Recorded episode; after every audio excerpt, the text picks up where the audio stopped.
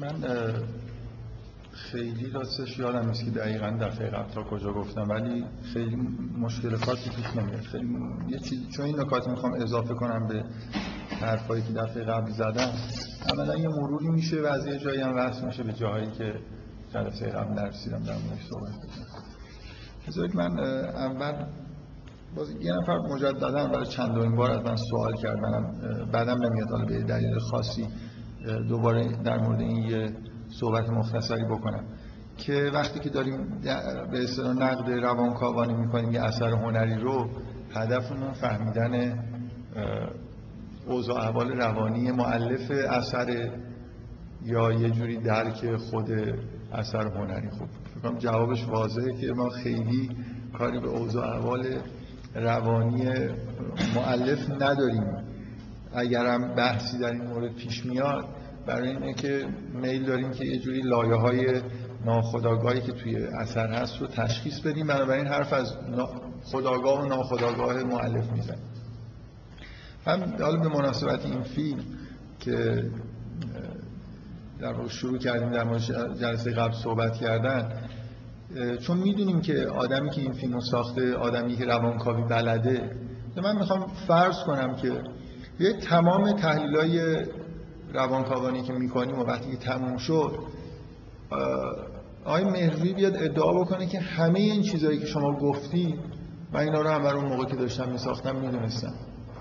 یعنی مثلا فرض کنید از اون چیزی که شما بهش میگید مثلا ناخودآگاه جمعی ناخودآگاه جمعی من می‌دونستم که مثلا در دریای همچین نمادی این اینجوریه و این چیزها رو آوردم. یعنی فکر کنید که کل اثر رو در واقع بر این اساس که یه قسمتایی.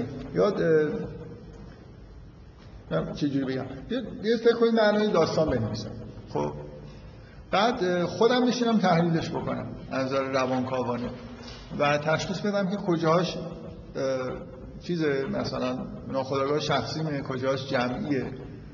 و یه روتوشی بکنم و با علم به این که همه این چیزا توش هست اثر رو مثلا فرض منتشر بکنم خب حالا یه نفر اگه بیاد ادعا بکنه که اینجاش ناخداگاه اونجاش نیست من می‌تونم ادعا کنم که نه همش خداگاه همه رو می‌دونستم. اون قسمتی که تو میگی ناخداگاه نمیم جمعیه نه من دقیقا به نظرم وقتی داشتم این کارو می‌کردم آگاه بودم به اینکه اینجور چیزها رو شما میگید ناخداگاه جمعی ولی من کاملا اینجوری مثلا ترتیبش دادم من می‌خوام بگم هیچ فرقی نمی‌کنه که نفوذ آگاهی معلف تا کجا باشه؟ یه چیزی که ماهیتا ناخداگاه جمعی حساب میشه ناخداگاه جمعیه دیگه. یعنی با فرض اینکه طرف می‌دونه که ناخداگاه جمعی چیه شخصی چیه و این حرفا ماهیت اینا فرق نمی‌کنه. یعنی وقتی ما واقعا به لایه های ناخداگاهی اثر اشاره می‌کنیم لزوما معنیش این نیست که واقعا مؤلف اثر نباید بدونه. حتما این باید تو ناخداگاهش باشه. شاید به خودش اینجوری اجازه داده. مثلا فرض کن اول ناخداگاهش فعالیت کرده. یه سری چیزایی به وجود آورده. بعد اومده مثلا برای خاطر اینکه اون بخشای ناخودآگاه جمعیش رو تقویت بکنه از ساختارهای اسطوره‌ای استفاده کرده روتوشش کرده. و خب من وقتی که باز دارم نقد می‌کنم به اون قسمتاش میگم ناخودآگاه جمعی. ولو اینکه مؤلف مثلا فرض کن آگاه باشه به همه کارهایی که داره می‌کنه.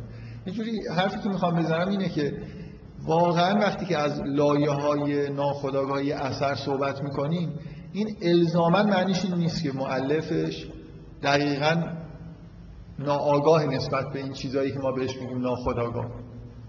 نمی‌دونم چقدر حرفی که زدم مفهوم بود. نمونهش این فیلم من یه خورده کلا تردید دارم که کجاهاشو بگم که مرجوی می‌دونه کجاهاشو نمی‌دونه. چون آدم خیلی آگاهیه و خودش به هر حالی آدمیه که یونگ بلده شاید خیلی چیزهایی که به نظر ما می‌رسه که اینا مثلا فرض نمادهای ناخودآگاه جمعیه رسما خودش با آگاهانه ازشون استفاده کرده باشه نمونهش مثلا استفاده کردن از نماد دریا. کسی نیست یونگ بخونه خونده باشه بدونه و ندونه که دریا مثلا نماد ناخودآگاه جمعی من دفعه قبل مثال زدم که خود مرجوی توی مصاحبهش توی هم اولین باری که فیلم داشت توی جشنواره نمایش داده می‌شد حرف از این زده که هامون مثلا یه نمادی از ناخودآگاه جمعی انسان ایرانی.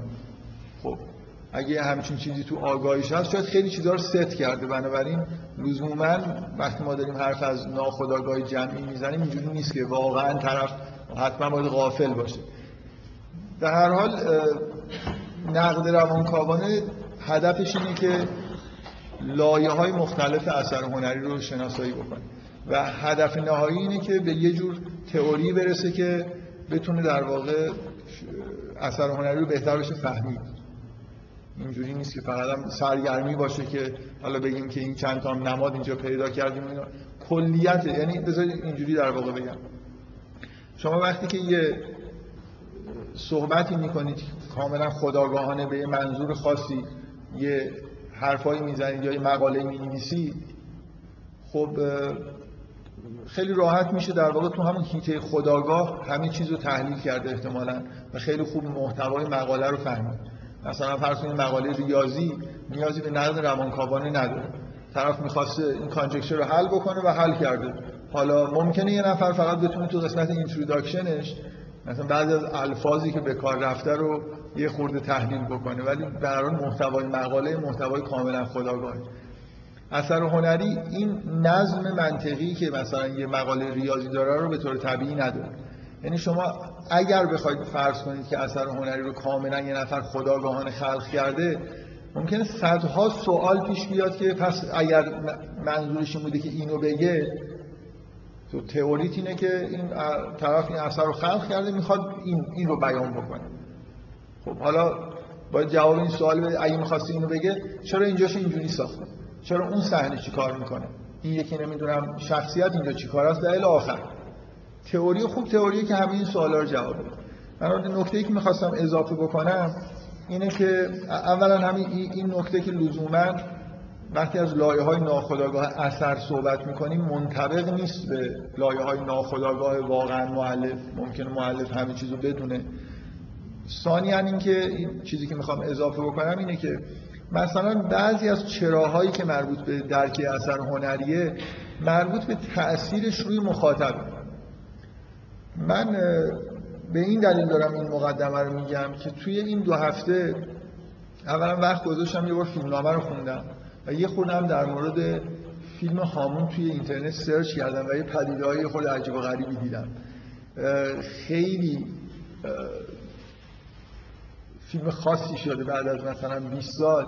من یه چیز جالبی که دیدم اینه که یه مستند یه نفر ساخته به اسم هامون بازها. درباره آدمایی که رسما هامون بازن. یعنی مثلا صد بار فیلم رو دیدن دیالوگاش رو حفظن و الی آخر.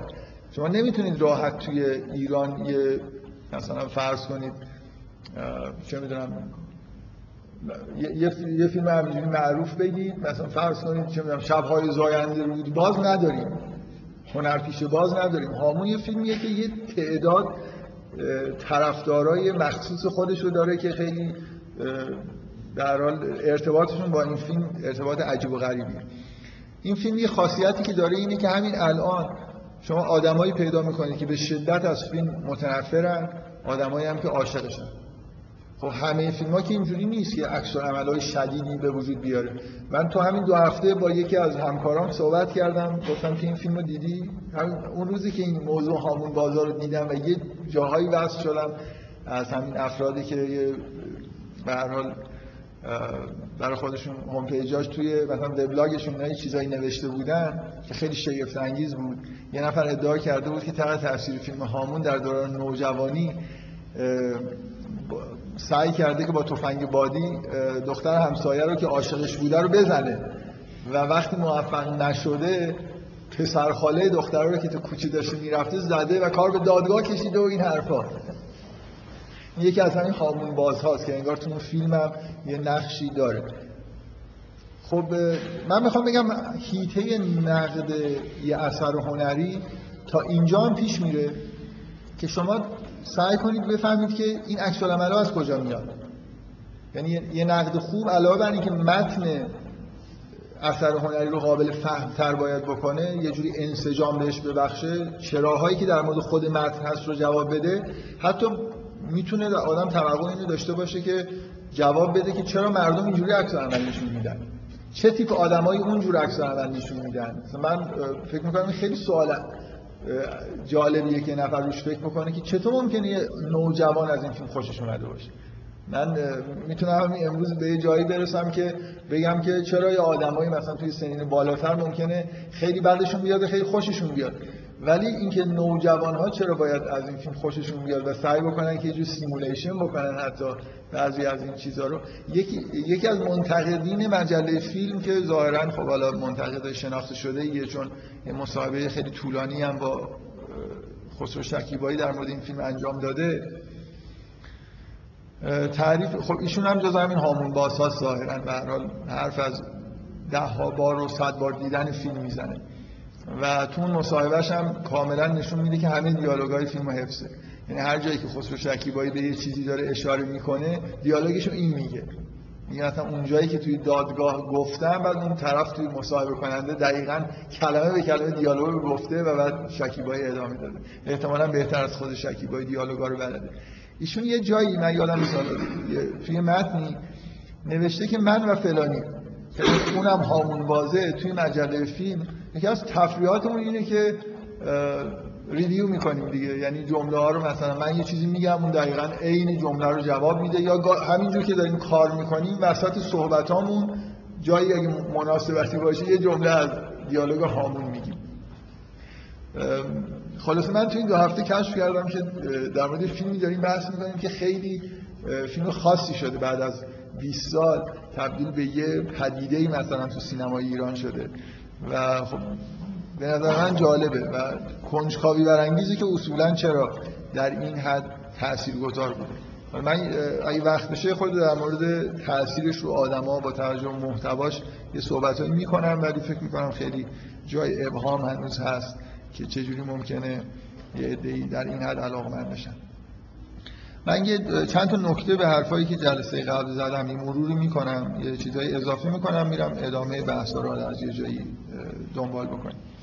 من اشاره کردم به اینکه این در واقع این حرفایی که دارم می‌زنم یه مقدار زیادی تحت تاثیر اینه که همین مطالعه‌ای که تو یکی دو هفته کردم باز متوجه این شدم که یه سوء تفاهمایی در مورد بعضی از قسمت‌های فیلم وجود داره که معنی این صحنه چیه و اون صحنه چیه. خب یه جایی که ادعاهای شده رو من فکر می‌کنم که اگه درست باشه یا غلط باشه به هر حال سعی می‌کنم چیزی در موردش بگم. این نکته ای اول جلسه قبل گفتم در مورد اون صحنه دادگاه که خیلی صحنه جالبیه به دلیل اینکه ایده کارگردانی مهرجویی رو در واقع نشون میده که داره سعی می‌کنه نزدیک بشه به یه جور مستندسازی از یه چیزهایی که مردم به طور نرمال جلوی دوربین حاضر نیستن که نمایش بدن.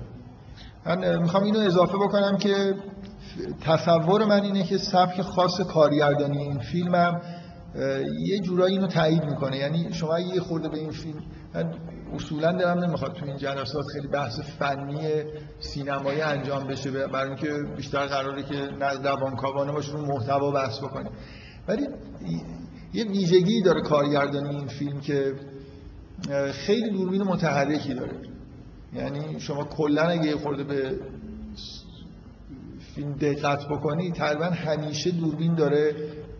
یه جوری حرکت می‌کنه یا زوم داره می‌کنه. خلاصه دوربین ناآرامی مقدار داره این فیلم. منتها شما خیلی شاید احساسش نمی‌کنید برای خاطر اینکه کاری که دوربین می‌کنه حرکتاش در جهت تعقیب کردن مثلا شخصیت اصلی اون صحنه است. یعنی هر جایی که هامون داره میاد و میره دوربین وای نستاده که اینو بگیره. دوربین اینو گرفته و همینجور اون که داره حرکت می‌کنه همراهش داره تراولینگ می‌کنه یا به اصطلاح پن می‌کنه. یا حتی من مجدد که این فیلم رو دیدم خیلی نظرمو جلب کرد که گاهی کوچکترین حرکت هایی که هنرپیشه دارن می‌کنن مثلا صندلی نشسته بلند میشه. دوربینم یه جوری باهاش مثلا بلند میشه. یه خورده میاد عقب زاویه رو تصحیح می‌کنه. حتی یه, یه جایی دیگه خیلی حالت غیر عادی داشت برای من که اونجایی که می‌خواد با تفنگ بزنه محشید یه حرکت جزئی می‌کنه. که اصلا هیچ لازم نیست واقعا دوربین تصحیح بکنه خودشو. اینکه بعضی میشینه چون الان متوجه از دوربین هم نشست دیگه. دوربین همراه با نشستن این دوربین هم میاد پایین. یه جایی هست که دیگه خیلی این اقراق آمیزه یعنی واقعا کاملا همون توی کادره فقط یه خورده مثلا جابجا جا میشه ولی همون جابجاییش هم یه مقدار دوربین هم باش مثلا نگار هماهنگ می‌کنه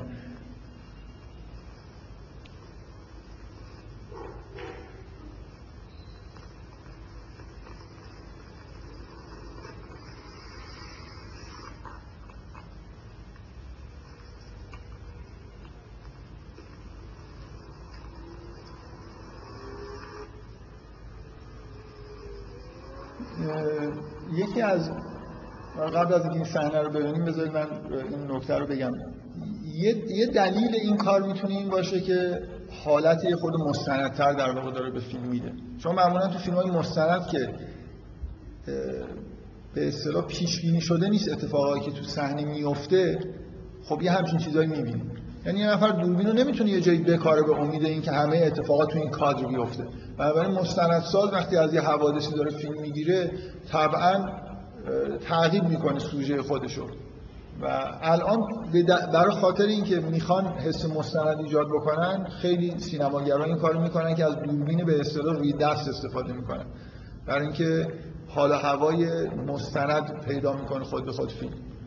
شما اون لرزش هایی که دوربین روی دست داره حالت غیر پیش بینی نشده و کنترل نشده در واقع میده در حالی که ممکنه همه چیز کاملا کنترل شده است ولی به هر حال از این کارها استفاده می‌کنن نمونه خیلی خوبش فیلم نمونه خوب و قدیمیش فیلم انجیل به روایت متای پازولینیه که فیلم تاریخی ساخته ولی خیلی از دوربین رو دست استفاده کرده. حالت مستند پیدا کرده. من به شوخی میگم که یه فیلم مستند در مورد از مسیر ساختن. در خاطر اینکه یه جورایی اصلا تعمد داره که کادربندی ها تصادفی به نظر برسه. آدما شما توی فیلم یه آدم نمیاد جلو کادر وایسه مثلا یه خود مانع ایجاد بکنه تو دیدن بقیه آدما. ولی توی انجیل به روایت متی کلا این خورده به اصطلاح این کمپوزیسیون حالتهای random پیدا می‌کنن و به نظر میاد که واقعا اینا دارن زندگی خودشون می‌کنن این هم داره ازشون فیلم برداری می‌کنن یه دلیل اینه یه دلیل هم مسئله کنترل ریتم تو این فیلم. اگه دقت بکنید ریتم فیلم فوق العاده سریعه. یعنی اصلا حوادث اونقدر سریع اتفاق میفتن و روایت میشن که شما یه جاهایی که ممکنه حتی یه لحظه اگه مکس پیش بیاد تماشاگری برخورد احساسی با صحنه بکنه مرجوی اجازه نمیده به این که برخورد احساسی بکنی فوری کات میشه به یه واقعه دیگه شما مثلا به عنوان مثال خیلی می‌شد اون صحنه برخوردش با مادر بزرگش رو که مثلا جنبه عاطفی قوی داره رو روش از نظر عاطفی کار کرد. ولی اینجوری نیست. یعنی خیلی همونجا هم خلاصه یه جمله اون میگه اون بلافاصله میاد موضوع یه جوری عوض میشه تفنگش جا می‌ذاره شما حوادث رو دارید تعقیب می‌کنید. این من علت این توضیح رو دارم میدم اینه که این صحنه تیراندازی شاید کنترین جای فیلمه. برای اینکه مهمترین نقطه اوج حوادث فیلمه. همین چند دقیقه‌ای که الان با هم دیگه دیدیم تنها جاهاییه که مثلا همین شاید یه دقیقه که خیلی ریتم فیلم به نظر آروم می‌رسه. یعنی اتفاق خیلی خاصی توی صحنه نمیفته که ما مثلا منتظریم تا همین اینجا رو نگاه کنید که دوربین همین الان متوجه است دوربین یه خورده به سمت راست پن می‌کنه. حالا این جابجا که میشه دوربین هم باشه یه حرکت خیلی جزئی می‌کنه. متوجه هستید دیگه؟ هیچ هیچ نیازی نیست. یعنی اصلا مسئله خارج شدن از کادر نیست. این تصمیمیه که در واقع از نظر کارگردانی مهرجویی گرفته که فکر می‌کنم حالت متحورانه ترش استفاده از دوربین رو دسته که اونقدر در واقع این کار اینجا انجام نشده به عنوان یه ترفند کارگردانی. ولی به هر حال مسئله متحرک بودن دوربین زیاد زوم کردن تراولینگ خیلی زیاد خیلی جا آدما دارن حرکت می‌کنن. مشخصا دوربین هم داره حرکت می‌کنه باشون نه اینکه این این حرکت هایی که اینجا می‌بینید pan کردن و به اصطلاح tilt کردن حرکت های افقی عمودی رو دوربین روی یه جای مستقر میشه این حرکت ها رو می‌کنه. تراولینگ یعنی ریل می‌ذارن و مثلا شخصیت ها که دارن فرضاً تو راهروی دادگاه که اینا دارن میرن دوربین هم دنبالشون. و زوم هم استفاده می‌کنه که زوم یه خورده به اصطلاح تو کارگردانی الان خیلی کمتر ازش استفاده می‌کنن تو این فیلم خیلی زوم داریم. اینا به نوعی به حال و هوای مستند میده من اینو دارم به عنوان یه نکته در تایید این میگم که یه جور احساس مستند پیدا کردن.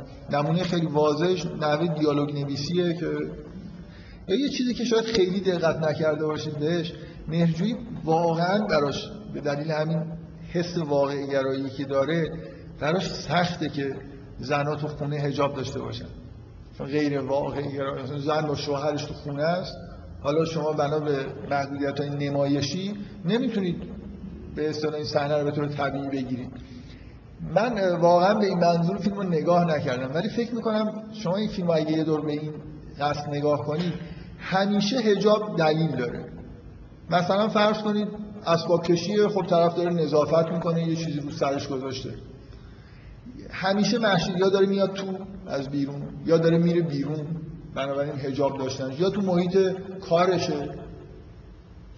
واقعا به نظر می‌رسه که تلاش کرده که هیچ صحنه‌ای نباشه که شما براتون این سوال پیش بیاد که این چرا اینجا مثلا هجاب داره. همیشه به هر یه دلایل واقعی وجود داره برای اینکه اون صحنه هجاب داشته باشه. من میگم بعد نیست دادم نگاه کنید شده چند و بعد از این فیلم بود که مرجوی عملیات متحورانه انجام داد. میگن ده دقیقه خانم بیتا فرایی تو فیلم بانو بدون هجاب بازی کرد که به هر حال تبعاتی داشت دیگه براش. مجبور شد نهایتا اون ده دقیقه رو بگیره. یه ده سالی هم فیلم توقیف بود تا اینکه به نظر میومد که اون فضای طوری بود اون موقع که شاید بشه به این سمت رفت. برای اینکه یه فتواهایی هم گرفته بودن که اشکال نداره و این حرفا.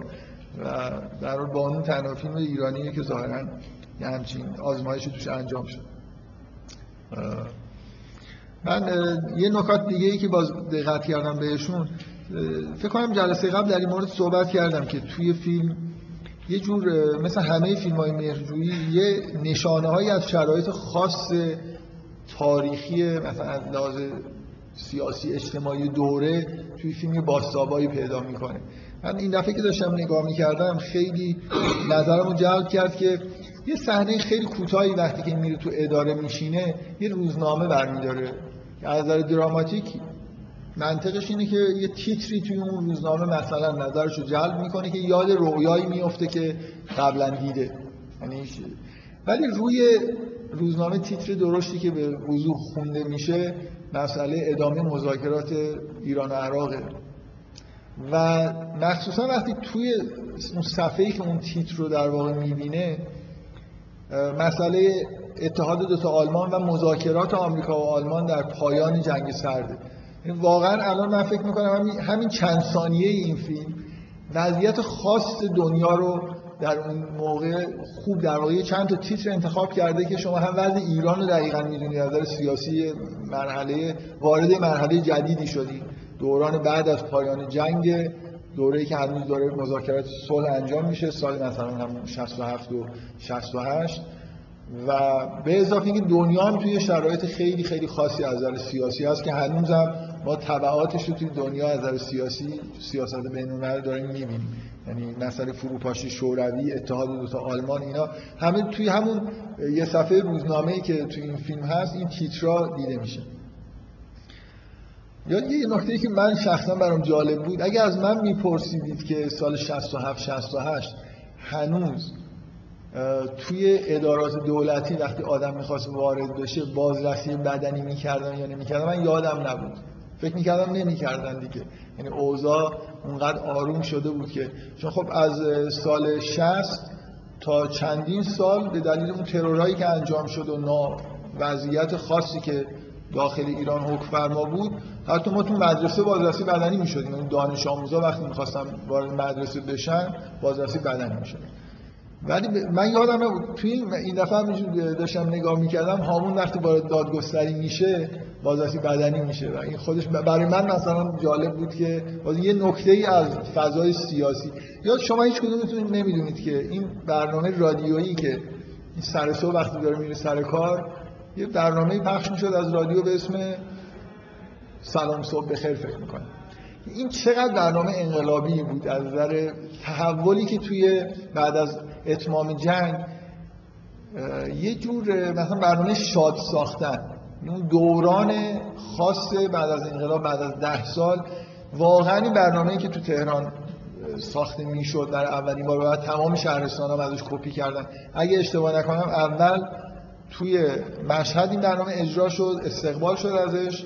خواستن که همون آدم اومد تهران برنامه رو اجرا کرد. بعدم همه شهرستان هم صبح همین کار کردن که پیامهای ترافیکی بدن. خیلی نوآوری بزرگی بود.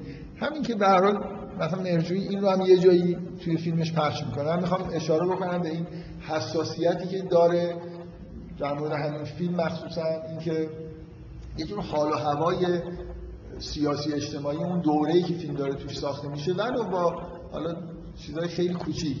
تو فیلم یه جوری انعکاس پیدا خب بگذارید من دیگه خیلی و یه نکته که حالت پیشگویانه داره که اساس در واقع این فیلم هم هست. من فکر می‌کنم اون زمان کسی متوجه این که یه همچین تغییرات عجیب و غریبی داره پیش میاد توی ایران نبود این مسئله فضای جدید مسائل مربوط به حقوق خانواده و اختلافات و نمی‌دونم مهریه و نفقه و این بحثا واقعا قبل از مثلا تو ده سال اول انقلاب این چیزا مطرح نبود. کم کم مسائل حقوق زنان و اینا یه سری چیزای حقوقی در واقع جدید پیش اومد که الان مثلا فکر کنم همه متوجه این هستن که به حالت بحرانی رسیده. کل این فیلم به نوعی اشاره در واقع به اینکه یه عدم تعادلی توی روابط زن و مرد داره پیش میاد شده توش. به مخصوصا توی قسمت دادگاه بحثی که محشید داره با شخصی که توی دادگاه نشسته می‌کنه یه جور اشاره در واقع به همین مسائل قوانین حقوقی ایران. یه نقطه ای که نظر من جلب کرد یه جور حالت شوخی با جو متوجه این هست دیگه ادارات و جاهایی که میره کار می‌کنه یه جور غیر عادیه دیگه مثلا روابط کاری. کلا ایران یه از ویژگیاش اینه که روابط کاری اصلا نرمال نیست دیگه. یعنی طرف مثلا رئیسش اینو می‌خواد نوع حرفایی که دارن به می‌زنن اون به میگه بدبخت اینم بهش میگه بدبخت. بعد شما می‌بینید که اون آدم توی بعضی از اجتماعات خانوادگی این آدم هم مثلا حضور داره. این چیزی که این دفعه نظرمو جر کرد که حالت شوخی داره شاید خیلی در نیومده باشه. یعنی بعید می‌دونم کسی رو توی سینما خندونده باشه. ولی شاید دو ثانیه طول نمی‌کشه که هامون وارد اتاق کارش میشه و طرف با چای میاد تو. که اداره اصولا اداره تو ایران دو تا کار توش معمولا انجام میشه. چای می‌خورن روزنامه می‌خونن یعنی شما لحظه ورود هامون به این محل کارش اینه که میاد میشینه هنوز جابجا نشده طرف با سینی چای میاد چای رو می‌ذاره و این روزنامه رو برمیداره. کلا انگار که کارو داره شروع می‌کنه دیگه. حالا با عجله سر پارکینگ مثلا مسابقه دادن انگار که حالا چه خبره ولی وارد دادگاه میشن. و هیچ کدوم کار اداریش هم انجام نداده هیچ رو نخونده مثلا سه هفته است که گزارش کوچیکی بهش دادن.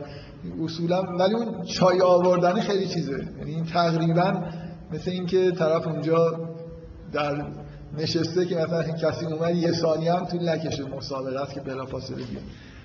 بگذاریم. یه نکته در مورد من چون بحث در مورد شخصیت علی آبدینی رو جلسه قبل گفتم. لازمه که من توی یکی دو تا از این نقدا یه چیزی دیدم که تعبیرشون اینه که مهرجویی به نوعی داره از این حرف می‌زنه که حتی علی آبدینی هم آلوده شده به مثلا بساز بفروشی و نمی‌دونم اینجور چیزا. روی این حساب که اون موقعی که بعد از مثلا مدتی همینطوری تصادفی تو خیابون هامون علی آبدینی رو می‌بینه ظاهرا دارن با این مثلا صحبت می‌کنن که املاکی رو شمال شهر دارن نشون میدن.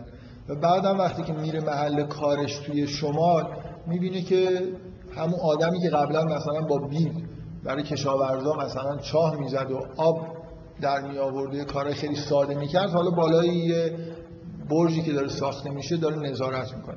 اینو دلیل بر این گرفتن که به نوعی مرجویی داره و, و همینه و همین در واقع دیدن علی آبدینی مشغول به یه همچین کاریه که این ایده که این منتقدین دارن بعضیاشون.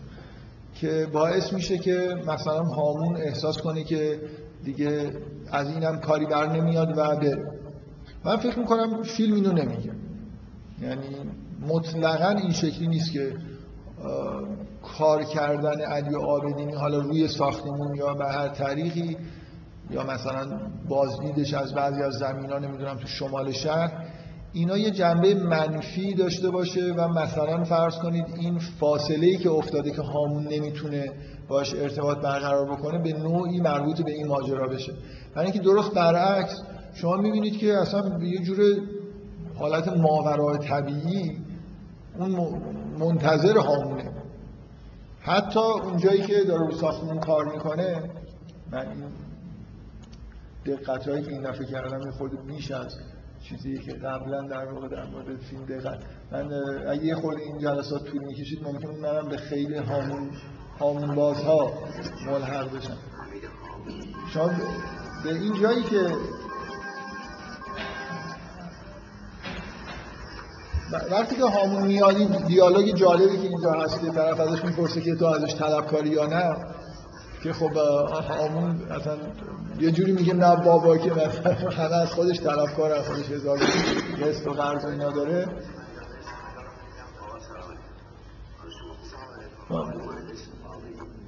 من می‌خوام بگم که وقتی خودش معرفی می‌کنه کاملا واضحه که حتی اینجا سپرده که اگه آدمی به اسم همونطوری که نامه نوشته بود تو خونه اینجا سپرده که اگه آدمی به اسم هامون اومد مثلا بگید باشه من مثلا بیام پایین. بنابراین اصلا این شکل نیست که آبدینی در این اتهامه که مثلا مشغول دنیا شده و هامون دستش به این دلیل بهش نمی‌رسه. خود دقت کنید. این این آدم رو نگاه کنید.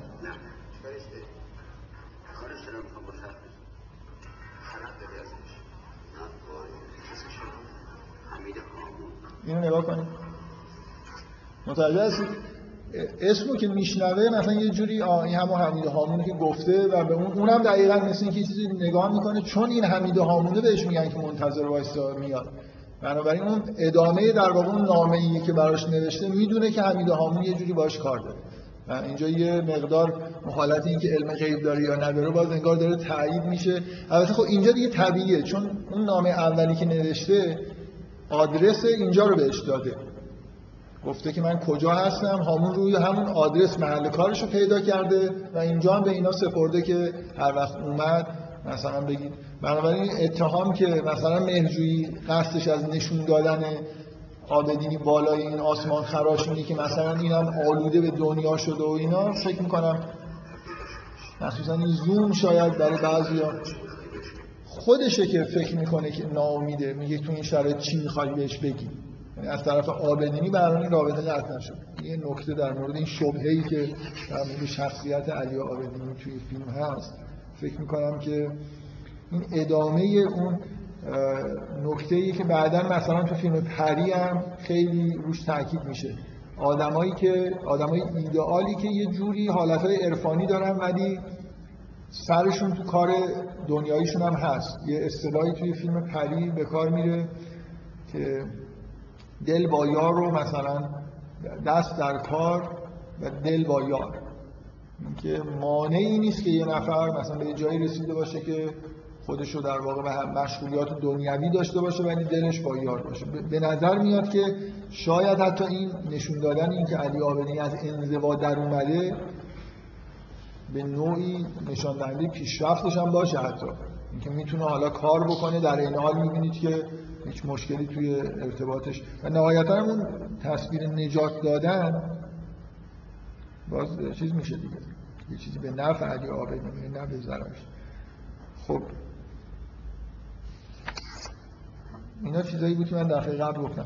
فکر کنم جلسه قبل رسیدیم به اینجا که موضوع اصلی فیلم از لحاظ دراماتیک مسئله خانوادگی هامونه اختلافش با محشیده حالا یه خورده در مورد اینکه توی فیلم به طور خداگاه به اصطلاح چه ایده هایی وجود داره. یه خداگاه به این معنا که خود هامون چی فکر می‌کنه در مورد اختلافش با محشید و محشید چی فکر می‌کنه؟ فیلم چه قضاوتی داره در مورد اینکه این حق با کیه؟ کی کدوم قسمتش رو راست میگه؟ بعدم این کار ما چه قضاوتی داریم ممکنه ما قضاوت فیلم رو نپذیریم. ممکنه یا مثلا فرض یه مردی یه فیلمی می‌سازه اختلافات خودش رو با همسرش نشون میده.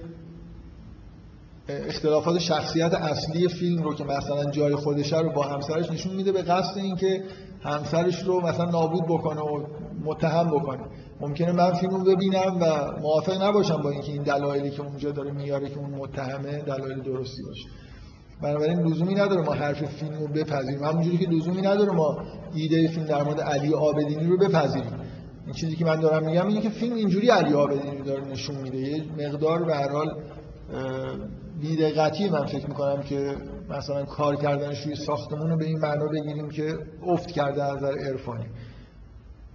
خب من همینجوری یه لیستی از چیزهایی که به نظرم رسیده ادعاهایی که محشید می‌کنه ادعاهایی که هامون می‌کنه رو میگم و سعی می‌کنم بگم که کدوماش توسط فیلم به شدت تایید میشه یا حالا تا حدودی تایید میشه و بعد حالا خود وارد بحث اصلی فیلم بشین که تصور من اینه که تا اینجا تقریبا من هیچ نقد روانکاوانه ای نکردم. فیلم اونقدر پیچیدگی ظاهری داره که حالا فعلا باید ببینیم که اصلا تو فیلم چه اتفاقایی داره میفته یعنی کار به اینجا مثلا بحث کردن در مورد اینکه علی آبدینی توی فیلم شخصیتش مثبت یا منفی و چقدر مثبت یا منفی اصلا ربطی به روانکاوی نداره.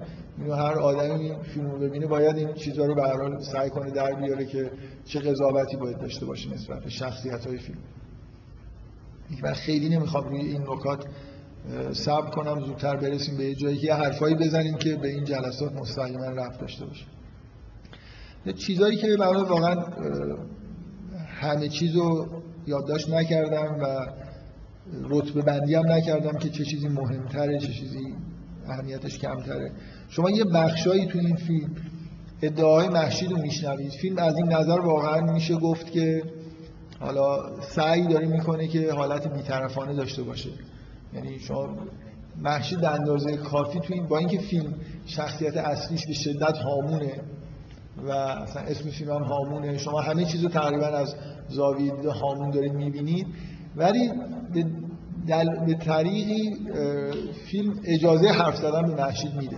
هم توی دادگاه هم مخصوصا توی جلسه روانکاوی که مثلا هامون گوش وایستاده و داره درد دلهای محشید رو میشنوه و هم توی اون لحظه ای که محشید ادعا می‌کنه که دیگه نمی‌تونیم با هم زندگی بکنیم در حال اون بحث تندی که بینشون پیش میاد محشید هم حرفای خودشون می‌زنه و اون میشنوه نکات مهمی که فکر می‌کنم تو حرفای محشید هست اینه که توی اون بحثی که اول می‌کنه اینکه هامون اون چیزی که ادعا می‌کنه نیست.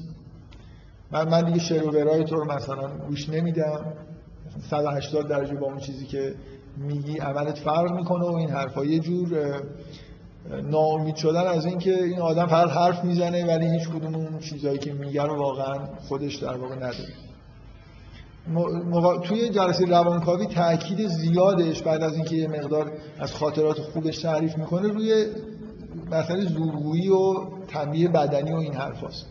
یعنی یه آدمی مثلا مثل محشید از یه طبقه مرفه مدرن خب انتظار این که مثل یه زن سنتی تنبیه بدنی بشه که قطعا نداره. ما الان توی طبقات سنتی هم کمتر شاید پیش بیاد که یه مردی دست روی زنش بلند بکنه. به هر حال شما بعدا اینو می‌بینید که از همون سیلی زدن تا مشت و لگت زدن تقریبا به اضافه فکر کردن به کار آشپزخونه تا نهایتا استفاده کردن تفنگ پدر بزرگ هم می‌رسه. یعنی یه خشونت خاصی در واقع تو رفتار هامون هست که مشهود روش تاکید داره. اینکه اصلا احساس خطر می‌کنه. واقعا یه جور احساس خطری می‌کنه که این پلیس اونجا گذاشته. بعدا هم فیلم نشون میده که احساس خطرش بیخود نبوده. یعنی واقعا احتیاج به محافظت محافظ شخصی هم شاید تا حدودی داشته.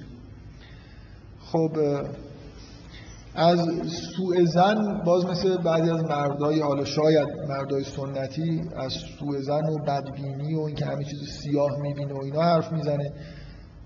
کمتر محشید از بینظمی ها و کثیف بودن هامون توی مثلا مسائل خونه و اینا حرف می‌زنه ولی به تو اون جلسه تو اون جایی که اختلاف پیش میاد اختلاف سر ریختن همه ظرف ماست و اینجور چیزاست. به اضافه اینکه خونه رو می‌بینید.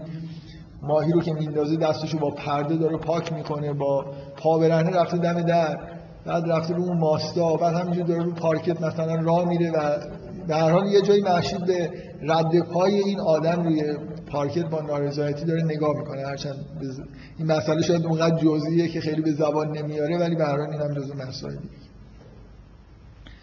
دیگه حالا مسئله این که درآمد به اندازه کافی نداره و اینا رو محشید یه جاهای خلاصه بهش اشاره می‌کنه. اینکه فعالیت های هنریش مثلا خیلی مورد تایید هامون نیستم یه جایی یه جورایی اشاره می‌کنه. یه جایی مادر محشید هم ادعا می‌کنه که زیاد به محشید دروغ می‌گفتی. حالا شاید خیلی جزئیات دیگه هم باشه من این چیزاییه که اینا ادعاهایی که از طرف خانواده از طرف محشید داره انجام میشه. ادعای اصلی محشید اینه که دیگه ادعاش اینه که دیگه هامون دوست نداره. برعکس هامون ادعاش اینه که همچنان محشید رو خیلی دوست داره. فکر می‌کنم فیلم تایید می‌کنه که هامون واقعا محشید رو خیلی دوست داره. نیست؟ یعنی شما وقتی فیلم می‌بینید اینجوری نیست که این ادعای هامون دروغ باشه. مخصوصا به دلیل دیالوگی که هم موقع انجام عمل سوء قصد میگه که مثلا نمی‌دونی یعنی چقدر دوست دارم. اینو داره در خلوت خودش میگه دیگه ادعایی که آدم پیش خودش می‌کنه که نمیشه شما بگید که اینجا برای گول زدن ما داره این حرفو می‌زنه بنابراین به وضوح فیلم در واقع در جهت نمایش اینه که هامون همچنان عاشق همسرشه و فقط ادعای علکی نیست واقعا اینجوریه و محشید هم ادعاش اینه که دیگه علاقه به هامون نداره. خب حالا از اون هامون چجوری داره مسئله رو نگاه می‌کنه؟ ادعای هامون اینه که محشید دوباره بعد از این مدتی که مثلا حالا خود متحول شده بود برگشته به همون خصلت های برجوازی خودش. پولای مثلا مردی که عظیمی مثلا اینو کورش کرده و این داره از هامون جدا میشه و یه جوری می‌خواد بره با یه آدم پولدارتر از خودش زندگی بکنه.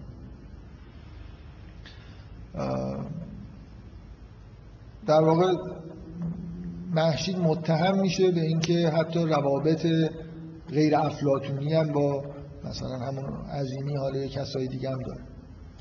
هامون احساسش اینه و اینو بیان می‌کنه که اصلا اینا یه آدمایی هستن که جمع شدن یه توطئه‌ای بر علیهش دارن اجرا می‌کنن که نابودش بکنن. تا این حد احساسش نسبت به یه چیزی که توی گلایه های هامون هست اینه که محشید زده مثلا به عرفان بازی و این کارهای هنری که می‌کنه این همه مسخره است. یعنی یه کارهای کاملا غیر اصیل و حالت بازی داره و همینا باعث شده که فشار مالی سنگینی به هامون بیاد. در این حالی که اون توطعه شامل این میشه که مثلا خونه رو از به اسم اون بکنن و این حرفا یه چیزی که مثلا ولخرجی دیگه اینکه یه چیزایی می‌خره ادعا می‌کنه که این یه چیزایی می‌خره که به درد نمی‌خوره و یه صحنه جالب فیلم داره که فقط تقریبا محتواش همینه. از بیرون اومده یه چیزایی خریده داره میچینه رو میز و یه جمله قشنگی هامون میگه که من اون موقع که اولین بار فیلمو دیدم از این جمله خیلی خوشم اومد. یه چیز خیلی کوچولو رو برمی‌داره و میگه که آخه این که اصلا دیده نمیشه. دکور خلاصه باید دیده بشه دیگه. این اینقدر واقعا کوچیکه که این حرفش که این که اصلا دیده نمیشه پرتش می‌کنه مثلا رو و حرف از اینی که به هر حال هامون ادعا می‌کنه ظاهرش اینه که مثلا میگم خونه باید نظم داشته باشه. واقعیتش اینه مثلا مالیه دیگه. یعنی باز یه فاکتوری باید برای مثلا پرداخت بکنی که این باز یه سری مجسمه های مثلا علکی عجیب و غریب خرید. بنابراین ولخرجی و اینکه یه جور فشار مالی شدیدی به هامون اومده و زیر بار قصه اینم جزو گلایه های هامون. یه چیزی ادعا می‌کنه که شما بعدا مطلقا به نظر من پیگیری نمیشه. من از شما می‌پرسم که چرا هامون اولین دلیلی که میاره که چرا زندگیش خراب شده میگه تقصیر اون روانشناس نمی‌دونم احمد بی سواد بوده. روانشناسی اینجا چه نقش منفی بازی کرد؟ بغیر از این حرفی که از هامون میشنویم شما چه چیز دیگه می‌بینید؟ می‌بینید توی فیلم که تایید بکنه که اون روانشناس نقش منفی داشته؟ چون ما روانشناس رو کلا می‌بینیم که محشید براش داره درد دل می‌کنه خیلی مقدماتی. تقریبا هیچ عکس عملی هم نشون نمیده. به غیر از اینکه می‌بینید خودش هم داره خوابش می‌بره و مثلا یه جوری روانشناس هم روانکاو نسخره میشه دیگه. عکس عملی که نشون میده خودش دگمای پیرنش مثلا بازه آدم خود شلخته ایه بعدم با بی میلی و بی دقتی گوش میده و یه سری جوابای مثلا چی میگن کلیشه میده به حرفایی که محشید داره میزن به هر حال همچین ادعایی از زبان هامون ما میشنویم که رفتنش پیش اون روانشناس خیلی موثر بود. دیگه حالا هم ریخت و پاش و این چیزایی. و هامون نهایتا موزش اینه که چیزایی از محشید ندیده که متنفرش بکنه یا حتی مانع از این بشه که زنشو دوست داشته باشه. از اون بره که ادعاهایی وجود داره که بر علیه هامون حالا بذار من می‌خوام یه خود در مورد این صحبت بکنم که فیلم چقدر موضع می‌گیره و چه چیزایی رو تایید می‌کنه. یه نکته ای که می‌تونه درست نباشه ولی فیلم به نظر من به وضوح تاییدش می‌کنه اینه که ادعای فیلم ادعای هامون در مورد اینکه محشید داره عرفان بازی می‌کنه و هنر آبستراش مسخره است و یعنی همین این فعالیت هایی که می‌کنه یه جورایی فعالیت های محملی هستن رو تایید می‌کنه. من فکر می‌کنم مهم نیست نظر من و شما چیه. از نقاشی محشید خوشمون میاد از سبک کارش خوشمون میاد یا بدمون میاد. فیلم در جهت مسخره کردن اینجور هنره. مثلا نمونه خیلی واضحش اینه که قرار شما بخندید به این صحنه ای که محشید داره نقاشی می‌کشه مثلا با یه کوزه چیزی روی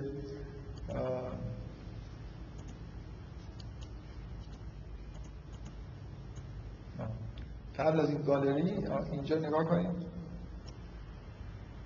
این, این کات کاتی که اینجا میشه از این صحنه نقاشی کشیدن به گالری مثلا قراره که ما رو بخندونه و خود خود خنده‌دار هم هست دیگه.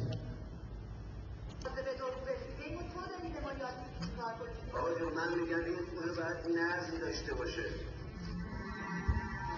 ادامه همون نوع سبک کار نشیده که خیلی هم رندوم رنگ میپاشه و این حرفا. اینجا از کارش راضی نیست. فوزه حالا گلاب پاش هرچی هست میکوبه روی بوم و این رنگ میپاشه. و این کات میشه به اینکه حالا یکی از تابلوهای نمایشگاه اصلا همینه که به نظر میاد که اونم همینجوری شاید به وجود اومده مثلا این چیزی رو زده اونجا. من فکر می‌کنم این صحنه به وضوح اینجا گذاشته شده که تماشاگر رو بخندونه. موضع فیلم اینه که رفتاره با آفتاب نقاشی کردن و نمی‌دونم اینجوری نقاشی کردن یا اون حرفی که هامون می‌زنه که ماست رو میریزه رو تابلو. میگه این تابلو من خراب کردی میگه حالا چه فرقی کرده؟ مثلا حالا خود ماست هم مثلا روش ریخته. اینا مورد تایید خود اثر اثری که ما داریم می‌بینیم. ولی اینکه ممکنه شما از این شخصا از این نقاشی خیلی خوشتون بیاد. یه نفر داره اینو تفسیر می‌کنه که این یه چیزی شبیه انفجار بزرگ اولیه است. به بیگ بنگ داره اینو رفت میده در حالی که همه اینا قبول دارید؟ خنده‌داره دیگه. داره داره حالت تنظامیز پیدا می‌کنه. و کلا اون قسمتی که داره حرف از این می‌زنه که می‌خواد مرکز عاطفی وجود و مهار بکنه و نمی‌دونم. یه صحنه‌ای می‌بینید که رفته تو اتاق برای خودش نشسته مثلا ستار دست گرفته همینجوری مات مونده و اینا. کلا فیلم موزش موزه خامونه. واضحه؟ منظورم می‌فهمید دیگه. فیلم می‌تونست اینجوری باشه که نه مرشید هنرمند خوبیه این کاراش اصلا بازی نیست نه اینه که نمی‌فهمه. یا مثلا حسودی شده. اینجا تو این گالری خیلی خوب میفروشه. آثارش رو. پنج تا که آقای عزیزی می‌خره دو نفر دو تا هم که دیگه می‌خره. به نظر میاد که گالری این به اصطلاح جایی که این نمایشگاه برپا شده موفقیت آمیز بوده. و همه هم دارن با تعریف و تمجید صحبت می‌کنن و هامون داره روش این حرفا رو می‌زنه که خیلی به تعریف تمجید دیگران مثلا محتاج بوده و همه هم می‌دونستن که چی باید بگن. یعنی یه جوری داره یه حس بدی از خودش بروز میده. شما می‌تونستید این فیلم می‌تونست طوری ساخته بشه شما این صحنه رو ببینید و احساس کنید که هامون به موفقیت و هنری همسرش حسودی شد. مثل خیلی از مردا که همین الان واقعا وقتی زنشون این موفقیت به دست میاره به جای خوشحال بشن ممکن ناراحت بشن. تو چیزای کاری گاهی اینجوری هست دیگه یه حالت حسادت ممکنه بهشون دست بده. برعکسش کمتر پیدا میشه. ولی اصلا مرد نسبت به زن وجود داره. من می‌خوام بگم موضوع فیلم اینجوری نیست. فیلم داره همراهی می‌کنه با هامون که این یه جورایی حالت مثلا دیوونه بازی در آوردن و هنر علکی و مسخره درست کردن و این حرفا داره.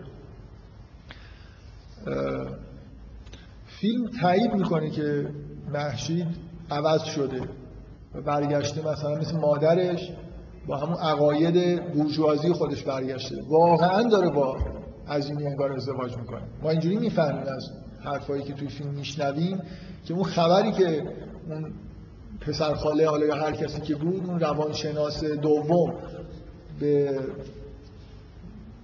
هامون داده راسته برای اینکه بعدا از مادر خود محشید هم این اطلاعات رو میشنویم دیگه. وقتی که میگه که همین هیچی نشده خواستگار داره و هامون میگه آره شنیدم خبراش به رسیده که مثلا اون مردی که عظیمی نمی‌دونم زرق و برق زندگیشون گول زده مادر به هیچ وجه انکار نمی‌کنه بلکه یه جوری تایید می‌کنه که بله مثلا چه اشکالی داره؟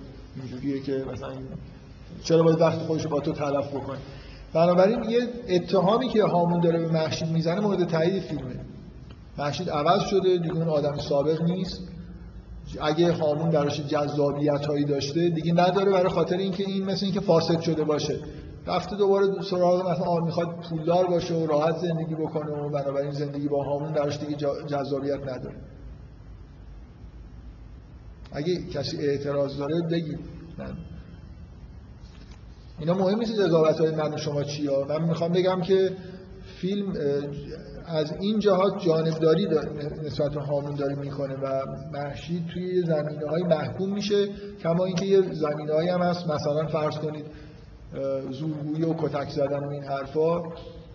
فیلم موضعش بر علیه کاری که هامون کرده. یک طرفه قضاوت نمی‌کنه ولی این قسمت ها کاملا در واقع قضاوت فیلم تایید اتهاماییه که هامون به همسرش می‌زنه این فیلم که خوندم یه چیز خیلی جالبی توش دیدم. یه چیزی که فیلم نشده امیدوارم پیدا کنم.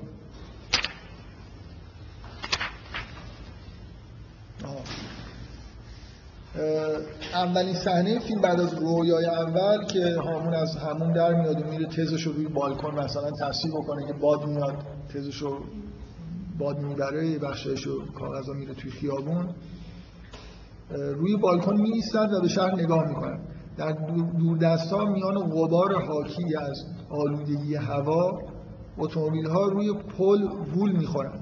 ما اینا رو نمی‌بینیم. این صحنه ساخته نشده یا به توی فیلم نیست. میان آنها یعنی میان اتومبیل ها یک کاروان شطور دیده می که ترافیک رو به هم ریختن. خب واضحه که چرا این فیلم نشده برای اینکه این به وضوح یه نمایشی از مثلا دخالت شطور شطور شما وقتی میشنوید می‌بینید یاد چی میافتید؟ در حالی چیز عربیه دیگه. چیزی که از صحرا اومده بنابراین این این صحنه قرار بود توی فیلم یه نمادی باشه از به هم ریختگی اوضاع اجتماع در اثر مثلا اینکه یه چیزای سنتی دینی وارد اجتماع شده اصولا دیدن یه کاروان شطور وسط. این جزء این شاید واضح ترین پیتزای قرمه سبزی فیلم می‌شد اگه اینو فیلم می‌کرد. که شطور مثلا همون جایی که ماشین توی خیابون رو پل داره میره یه سری شطور هم اونجا باشه. من اینو فقط اشاره کردم بهش. اولا مهمه که شما ایده های رو ببینید که یه عده که فکر می‌کنن فیلم مذهبی ساخته اصلا اینجوری نیست. یعنی کاملا اون حالت اعتراض آمیز نسبت به اوضاع اجتماعی سیاسی و اینا توی ذهنش هست و یه اشارهایی توی فیلم هم بهش میشه هرچند تأکیدی نداره. برای بیشتر غرق در بررسی همین وضعیت هامون به عنوان شخصیتیه که داره در موردش فیلم می‌سازه و اینا تو هاشی هست مثلا علتی که دارم به این اشاره می‌کنم اینه که شما متوجه این باشید که تو اون قسمت نمایش مد لباس محشی بیرون حیات شطور نشسته اونم در ادامه همین ایده است. یعنی می‌خوام بگم اونم داره یه جوری مسخره میشه. اینکه شما شما مد لباس یه اتفاقی از یه جهت خوبی که تو ایران افتاده ما طراحی لباس قبل از انقلاب به اون صورت تو ایران نداشتیم. برای خاطر اینکه خب تو پاریس و میلان و این اونور لباس طراحی می‌کردن همون مدام میمد ایران. ولی چون بعد از انقلاب پوشش خاصی برای زنها قرار شد ایجاد بشه خب الان ما تو تهران واقعا آدمای مهمی داریم که طراح لباس هم دیگه. یعنی طراح مانتو مثلا کلا طراحی لباس زنانه تو ایران برای خودش حالت اوریجینال پیدا کرد. اینکه خلاصه این لباسایی که داره طراحی میشه یه جور سبقه دینی و یا حالا شاید به زعم مهجوی عربی داره خب این خیلی اشاره خوبی به اینه که اونجا می‌بینید چند شطور هم نشستن. ربطی نداره به لباسایی که اونجا هست ولی این لباس ها رو بار شطورن. میان از روی شطورها برمیدارن می‌برن تو. یه جور مثل اینکه اونو نمیشه اون خیلی واضح بود که چی داره میگه ولی این شطورها خلاصه یه جوری تو فیلم ظاهر شدن یه جایی. در هر حال من احساسم اینه نسبت به فعالیت طراحی مد محشید هم حالت تمسخر وجود داره توی فیلم اون عکس العمل کودکانه ای که در مقابل اون زنی که از لباس عروسی خوشش نیومده نشون میده یه جورایی چیز دیگه باز حالت تمسخر داره. حالا خوشش اومده خوشش نیومده ولی این بچه ها می‌کنه مثلا پاره می‌کنه میگه نمی‌دونم حیف این زحمتی که برای شما کشیدم. کلا این چیزایی که هامون در مورد محشید میگه شما اینا رو توی خاطرات می‌بینید و تایید میشن. فیلم به نوعی همه این چیزها رو داره تایید می‌کنه. اینکه کارا رو نیمه کار رها می‌کنه یا چیزایی بی خود می‌خره. حتی شما این صحنه ای که می‌بینید که اون شبی که هامون رفت اونجا منتظر محشیده که درگرده و سوء قصد رو انجام بده. محشید نزدیک صبح با یه لباس خیلی سانتیمانتالی برمیگرده. این برای یه مرد ایرانی سند خوبیه که این داره بهش خیانت می‌کنه دیگه. اینو از خونه انداخته بیرون و فران کجا بوده؟ یه زن مثلا متأهلم هنوز هست تا ساعت نزدیک طلوع آفتاب کجاست؟ یعنی اینکه وقتی سوء قصد انجام میشه شما می‌بینید که هوا داره روشن میشه مثلا مگه نزدیک صبح بنابراین اومدن یه زن از شب نشینی شب نشینی که اینقدر طول کشیده چندان چیز نیست عادی نیست. بنابراین حتی اینکه با تایید میشه که با عظیمی روابطی داره شبا تا دیر وقت بیرونه. در حال اینا همه دیدگاه هامون رو به نوعی توی فیلم شما یه رو می‌بینید نمایش داده میشه که مورد تایید قرار می‌گیره. شما تأکید می‌بینید روی اینکه واقعا یه توطئه‌ای در کاره. خونه رو به اسم خودش. اصلا این وکیل واضحه که با اوناست. می‌دونید؟ یعنی این کلکی دارن سوار می‌کنن که این طلاقه رو بده و یه جوری سرکیسش دارن می‌کنن. چون توی دادگاه می‌بینید اولا تمام رفتارهای وکیله که واضحه. یعنی یه نفر یه خود عقل داشته باشه می‌فهمه که وکیل طرف این نیست.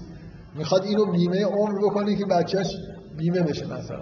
میگه اگه تو دیوونه بشی بری تیمارستان مثلا بچه تا آخر عمر میمه یعنی همش یه جوری بار مالی داره به این تامین میگه مهریه رو نمی‌تونم کارش بکنم نمی‌دونم.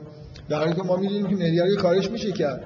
میشه به زن فشار آورد که مثلا شرط طلاق اینه که تو مهریت رو ببخشی. الان خیلی ها این کارو می‌کنن دیگه. از قدیم هم رسم بوده. قبل از این دوران مدرن ضرب مسئله هست. که میگن چی؟ مهرم حلال جونم آزادی همچین چیزی میگن.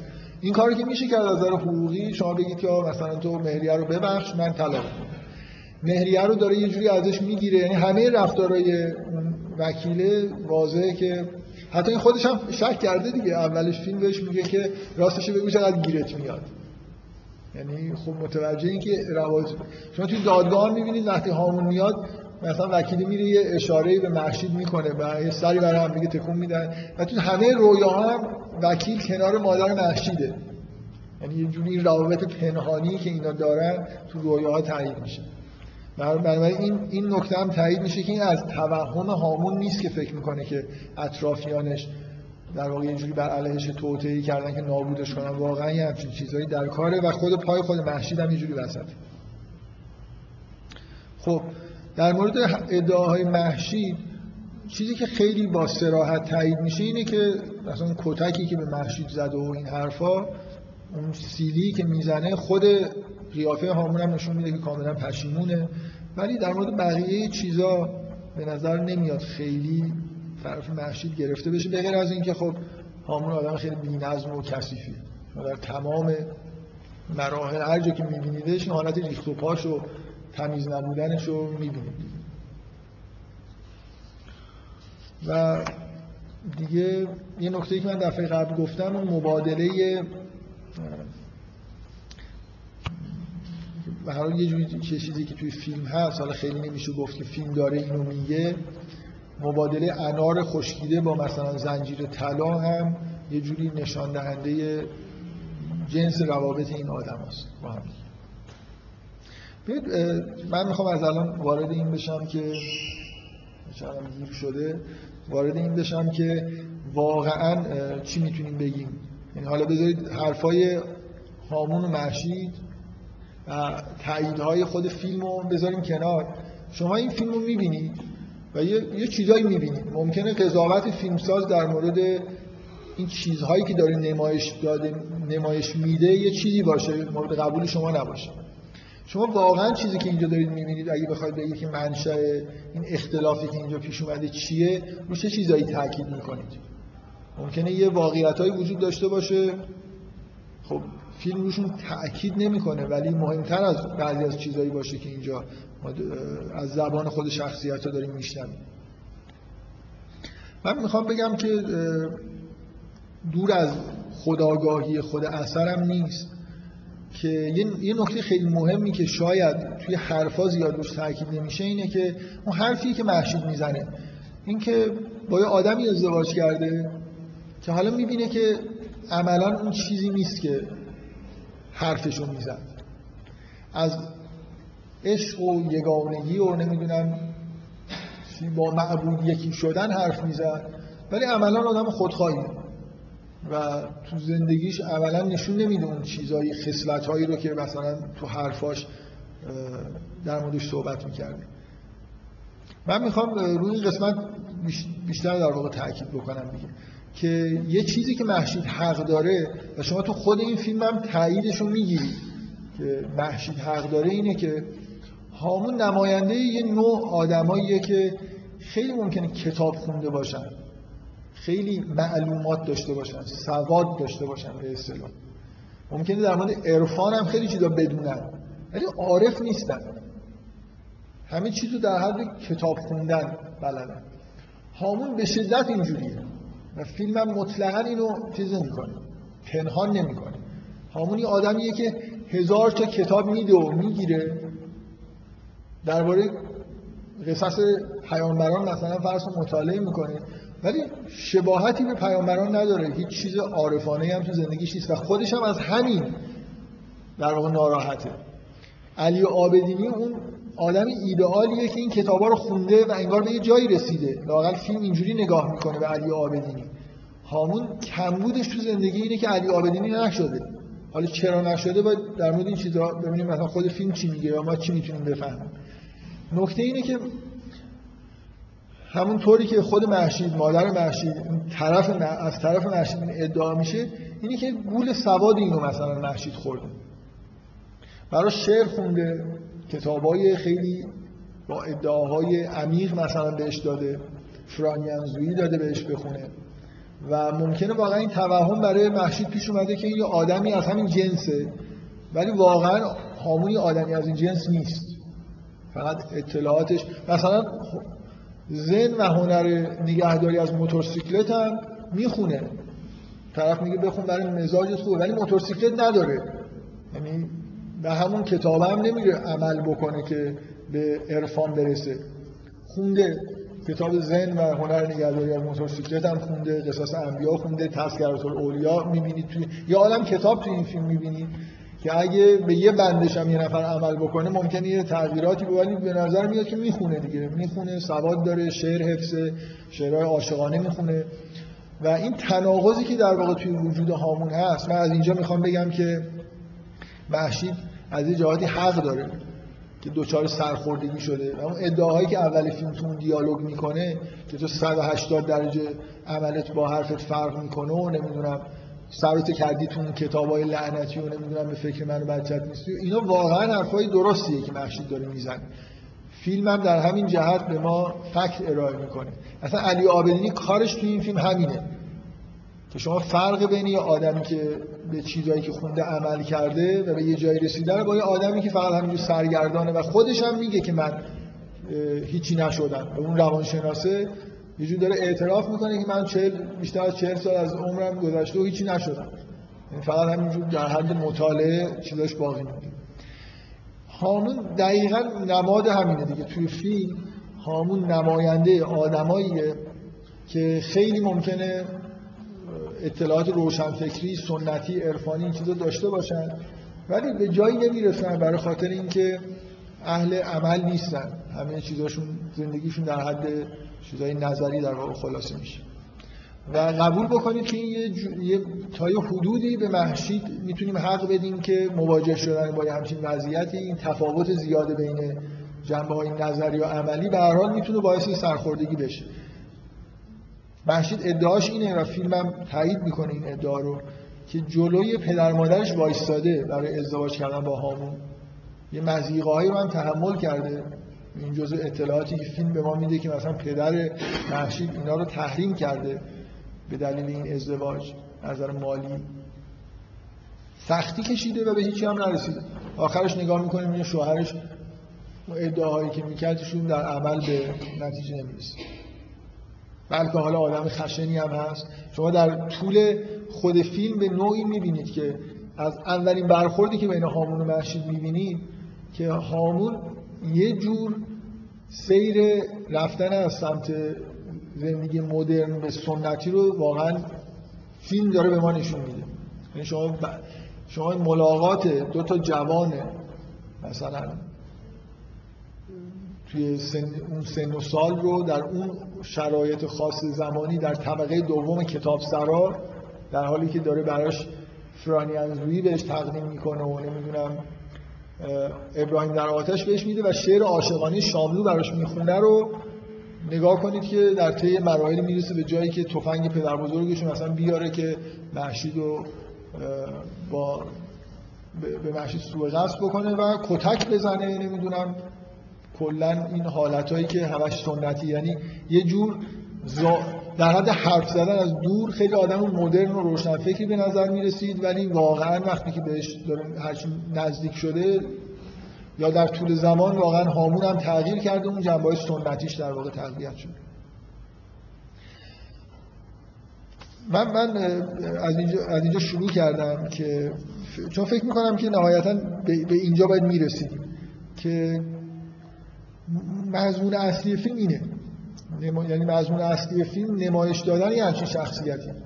شخصیتی که توی روشنفکریش در حد مطالعه کتاب و مطالعات نظریه ولی راهی رو طی نکرد. و از اینجاست که یه جوری ما ایده های نقد روانکاوانه رو می‌تونیم داشته باشیم.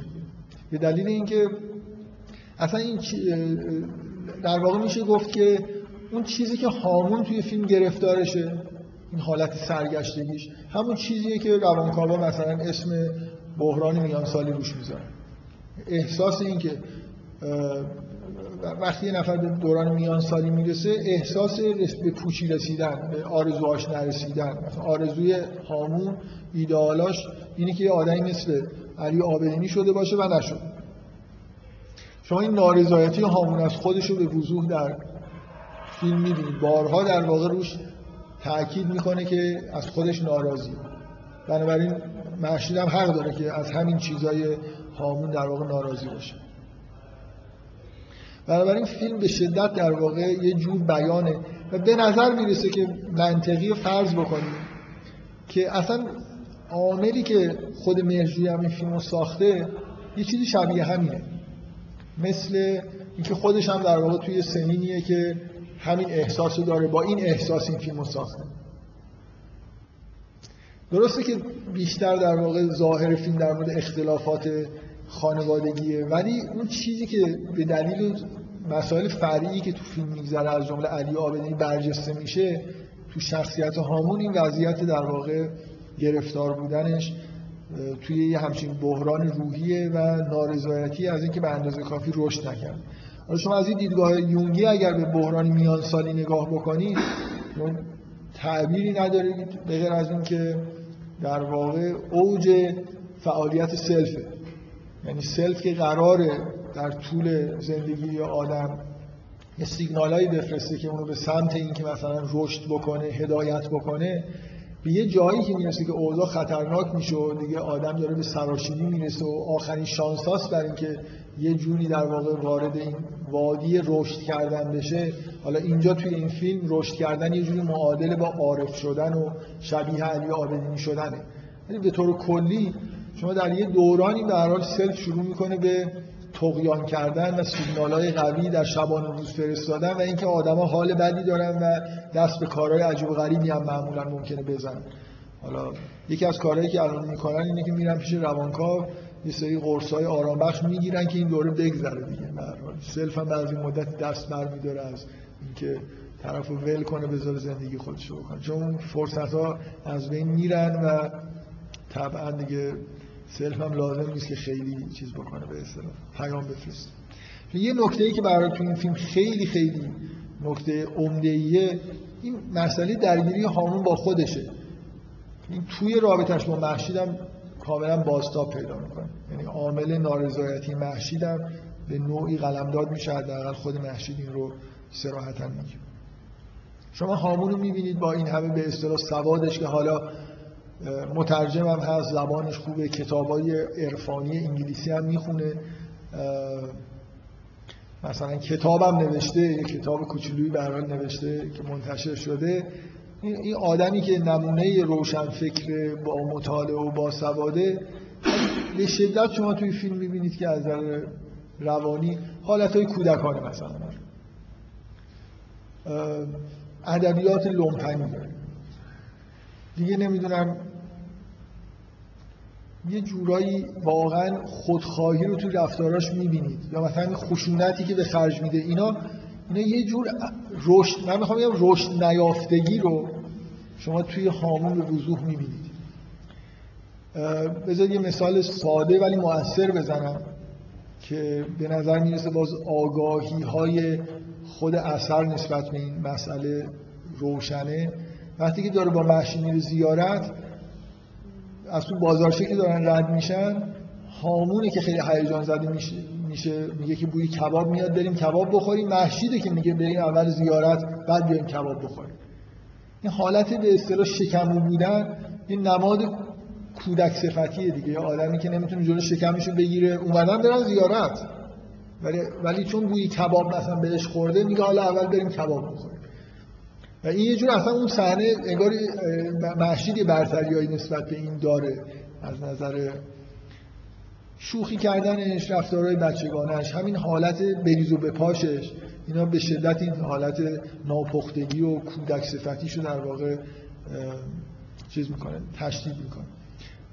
بیشترین مضمونی که برای توی فیلم هست در مورد خود شخصیت هامون همین عدم رشد و کودک موندنه و من دفعه قبل رو این تاکید کردم که خیلی حال مهم نیست که شما این رو بپذیرید که خداگاهی اثر هم در واقع دخالت داره تو این یا نه ولی نهایتا این عمل مثلا خودکشی هامون در پایان فیلم همه کارهایی که می‌کنه حالت به شدت کودکانه خودشو داره. به نظر میاد فیلم یه جور آگاهانه روی این حالتهای کودکانه تاکید می‌کنه. من دفعه قبل قطعه ای که میره کنار ساحل با بیل بچه ها رو می‌بینه و حرفای بچگانه ای می‌زنه که چی میشه که دنیا مثل اونجوری بود که من دوست داشتم و این حرفا. به هر حال هامون نه تنها در طول این ماجرایی که توی فیلم میگذره خیلی به نظر نمیاد که رشد کرده باشه بلکه شاید اون جنبه های کودکانش داره به نوعی تقویت هم میشه. در اثر شکستی که در مواجهه با مشکلات زندگی داره می‌خوره. چیزی که حالا ممکنه فیلم خیلی روش تاکید نمی‌کنه یا قبول نداشته باشه خود اثر ازش برنیاد اینه که درسته که محشید داره متهم میشه به اینکه عرفان بازی داره می‌کنه ولی به نوعی هامون هم داره عرفان بازی می‌کنه. یعنی شما چیز خیلی جدی تر از اونی که توی محشید می‌بینید توی هامون هم نمی‌بینید حالا یه خورده شاید مثلا یه ذره جدی تر ولی درگیری ها کاملا درگیری های ذهنی درگیری های عملی عمیق عمیقی که مثلا با همه وجودش درگیر شده باشه رو توی زندگی هامون نمی‌بینید و همینه که ولی چون همچین ایدئال و روحیه ای داره تصمیم می‌گیره که مثلا شبیه ابراهیم یه،, یه کار مثلا اساسی انجام بده. هیچ کاری تا حالا نکرده و حالا می‌خواد یه کار دیوانواری بکنه و همسرش رو بکشه برای خاطر اینکه از این جاذبه های مثلا دنیوی خلاص بشه و به جایی برسه. خب همیزه یه قسمت هایی رو بذارم تا بعدا در موردش یه خود بیشتر یه جایی صحبت بکنم. و بریم سراغ همین مسئله اینکه یه خود از گاه یونگی در مورد این چیزهایی که توی فیلم می‌بینیم یه صحبتهایی بکنم بعد میل دارم که حداقل چند صحنه اول فیلم رو یه خورده با دقت بیشتر در موردش حرف بزنیم خود وارد جزئیات بشیم. تا حالا دیگه همه جزئیات فیلم رو مطمئنا نمی‌رسیم بررسی بکنیم ولی فکر می‌کنم همین ایده های کلی برای فهمیدن فیلم تا حدود زیادی کمک می‌کنه. من می‌خوام بگم از دید روانکاوانه حالا باز با همون تفسیری که اول فیلم گفتم که خیلی مهم نیست که شما چقدر اعتقاد به این داشته باشید که معلف اثر نسبت به این چیزهایی که مثلا لایه هایی که توی فیلمش وجود داره آگاه هست یا آگاه نیست. من فکر می‌کنم که یه برخورد طبیعی در واقع با این اتفاقی که با این, با این فیلم اینه که شما این فیلم رو هامون رو در واقع یه جزء مهمی از وجود خود معلف بدونید. مثل هر شخصیت اصلی که توی اثر ظاهر میشه معمولا به هر انعکاس دهنده یه بخشی از حیات روانی معلف خودش هست. من فکر می‌کنم اینجا خیلی به وضوح و با سراحت زیاد هامون در واقع یه بخش از نظر معلف این اثر حالا بذارید مستقیما فکر می‌کنم در زندگی خود مرجویی واقعا توی حیات روانیش یه بخش هامونوار وجود داره که توی این فیلم داره بیان میشه. یعنی یه جور علاقه به مثلا رشد عرفانی در زندگی خود مرجوی می‌تونید فرض بکنید که هست. در, در عین حال شما همون خصلت های کودکانه و نوجوانانه هامون رو می‌تونید فرض بکنید که خصلت هایی که تو همون بخش در واقع حیات مهرجویی به عنوان یه آدمی که این فیلم ساخته وجود داره.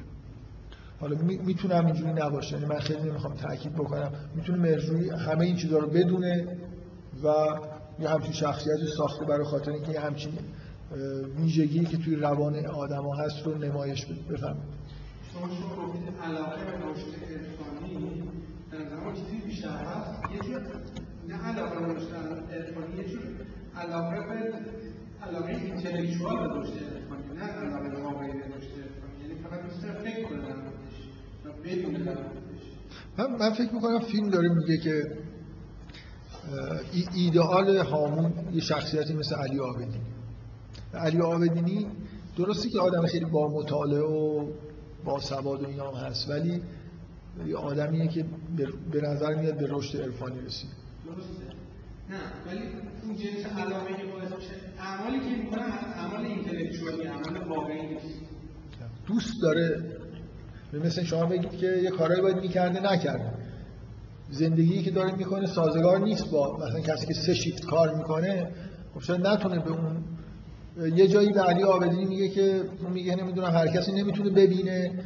میگه مثلا کی بسته کی بخواد ببینه میگه مثلا من. میگه تو با این اغلب معاشی که داری نمی‌تونی ببینی. خب آره هامون خیلی درگیر مسائل زندگی و خانواده و این حرفاش هست نمی‌تونه به اون رشد برسه. من حرفم اینه که ایدئالش اینه که به همچین چیزی برسه. راهشو پیدا نکرده راهشو نرفته به قول تو کاری که واقعا کرده فقط همون تظاهرات روشن فکرانه شد کتاب خونده احساس انبیا خونده چه می‌دونم. داستان پیامبران در کلیات شمس خونده تذکرات اولیا خونده. ولی خودش جز اولیاء الهی نیست برای اینکه اصلا مقدماتش هم شاید طی نکرده. من حرفم اینه که من بدون اینکه بخوام حالا ادعا بکنم هیچ وقت لازم نیست این ادعا رو آدم بکنه به اینکه واقعا حرفی که داریم می‌زنیم در مورد مؤلف صادقه. ولی یعنی یه مؤلف می‌تونه اونقدر آگاه باشه که بعضی از نمادار رو خیلی آگاهانه اونجا چیده باشه به هر حال هامون نماینده یه قسمت رشد پیدا نکرده و اصلی در واقع مثل, مثل نقش ایگو رو به یه معنایی داره. یعنی از یه آدم از یه آدمی که یه همچین شخصیتی داره بپرسید خودش رو این می‌دونه. ممکن این برای چیزی توی کودکش اتفاق نیفتاد کودکش هم بزرگ نشده. به صورت جذابیت عملی به هر حال مسئله مسئله فیلم همینه. یه آرزوهای عرفانی و آرزوهای رشد وجود داره در این آدم. ولی واقعیتش اینه که این آدم منش به شدت در واقع حالت کودکانه خودش رو حفظ کرد. در واقع این آدم نمی‌تونه رشد بکنه و دلیلش هم همینه که خیلی چیزها رو نمی‌تونه رها بکنه. راه رو نرفته. با کتاب خوندن کسی نمی‌تونه رشد بکنه. ببینید اون نقدی که در واقع هم چیزی که به نظرم می‌رسه که این فیلم برای خیلی از آدمایی که به اصطلاح روشن فکر هستن زننده بوده و برخورد توهین آمیزی هم تا حدودی با فیلم کردن در اینکه این گرفتاری رو واقعا دارن. این فیلم واقعا توهین آمیزه نسبت به آدمایی که همینجوری زندگی می‌کنن. یعنی همش غرق در مطالعات نظری هست و هیچ وقت هم به هیچی نمی‌رسن. یعنی رشد واقعی نمی‌کنن. جامعه روشنفکر مثلا فرض کنید حالا من دیگه خسته شدم اینقدر این مثال زدم. این فیلسوف بزرگ صاحب نظر و بزرگ فرانسوی که همسر خودش رو کشته کیه این آدم؟ خیلی معروفیه که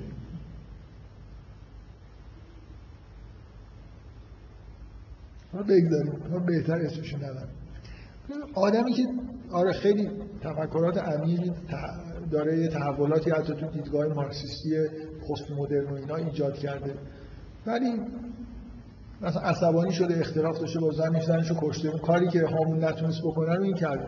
شما احتمالا یه همچین آدمی رو از نزدیک بشناسی خب ممکنه واقعا از نظر اخلاقی و از نظر آدم وحشتناکی باشه. خودخواه باشه. خودمحور باشه رفتارهای زشت داشته باشه و هیچ تعالی اخلاقی و روحی درش نبینید نمی‌خوام بگم روی یه چیزی به اسم اخلاق توافق بکنیم. به هر حال یه آدم که حرفش با زندگیش مثلا فرق طرف ممکنه ایده های خیلی جالب و مارکسیستی داشته باشه ولی تو عمرش هیچ وقتیش کاری در جهت بهبود مثلا فرض کنید واقعی وضع طبقه کارگری یا چیزی مشابهش انجام نداده باشه. این این چیزیه که من می‌خوام بگم که توی فیلم هامون موج موج می‌زنه. نقطه مرکزی فیلم انتقاد کردن از این نوع زندگی. خسته شدن از این نوع زندگی که من فکر می‌کنم اطلاعاتی که ما داریم اینو یه جورایی تایید می‌کنه که این با زندگی خود مهرجویی سازگاره. یعنی به نظر من مهرجویی توی شرایطی این فیلمو ساخته که خودش به همینجا رسیده. که خیلی خیلی کتاب خونده خیلی فلسفه خونده فیلم ساخته ولی به جایی نرسیده. اون احساس این که از روانی یعنی اون چیزی که از دیدگاه یونگی شما ببینید مخصوصا مهرجویی رو. تقریبا دیگه چهل و مثلا بین چهل و پنجاست دیگه. به نزدیک فکر می‌کنم پنجاه سالشه. یعنی در از نطفه فیلم شما اگه بحران میان سالی رو مثلا مرکزش رو 45 سالگی این حدودا بگیرید که هامون دقیقا 40 چند سالشه. میگه من چند سال از چهل هم مثلا رد کردم ولی هنوز هیچی نشدم. من چه جمله شما می‌تونید دهن این نفر بذارید که به سراحت بگه من دوچار بحران میان سالی مگر اینکه بهش همین رو بگید که تو به عنوان دیالوگ مثلا بگو که من بحران میان سالی دارم. این همینه دیگه بحران میان سالی یعنی یه نفر چهل چند سالش بشه و احساس کنه که هیچی نشده. هامون هم با سراحت اینو به دکتر روانشناس که می‌رسه میگه. و مهرجویی هم حداقل ممکنه موقعی که داره فیلم می‌سازه حالا شاید نزدیک 50 سالشه. ولی از وقتی که شروع کرده با این ایده کار بکنه احتمالا همون موقعی بوده که تو همون سنیه که همون موقعی که این فیلم ساخته میشه داره. و اینکه مرجوی علاقه عرفانی داره دلبستگی های سنتی داره یعنی ما اطلاعاتی که داریم شباهت های زیادی داره از نظر فکری به هامون. واقعا کتاب آسیا در برابر غرب شایگان دوست داره شاملو رو دوست داره. بارها مثلا تو مصاحبه از شاملو به مثلا خوبی یاد می‌کنه که مثلا موقع که نمرده بود من یادم یه بار توی یکی از مصاحبهاش گفته بود که دمش گرم مثلا آرزو کرده بود که همینجوری این شعر گفتناش ادامه بده به عنوان بهترین شاعر ایران. و شما به هر حال توی این فیلم اون مهمترین مضمونی که می‌بینید اینه یه آدمی که به یه همچین وضعیتی رسیده خودش رو رشد یافته نمی‌بینه. به شدت انگار آرزوی رشد یافتن حالا به معنای عرفانیش داشته بهش نرسیده و اون چیزی که بهش رسیده که یه مقدار مثلا سوادی داشته باشه اینا دیگه ارزاش نمی‌کنه.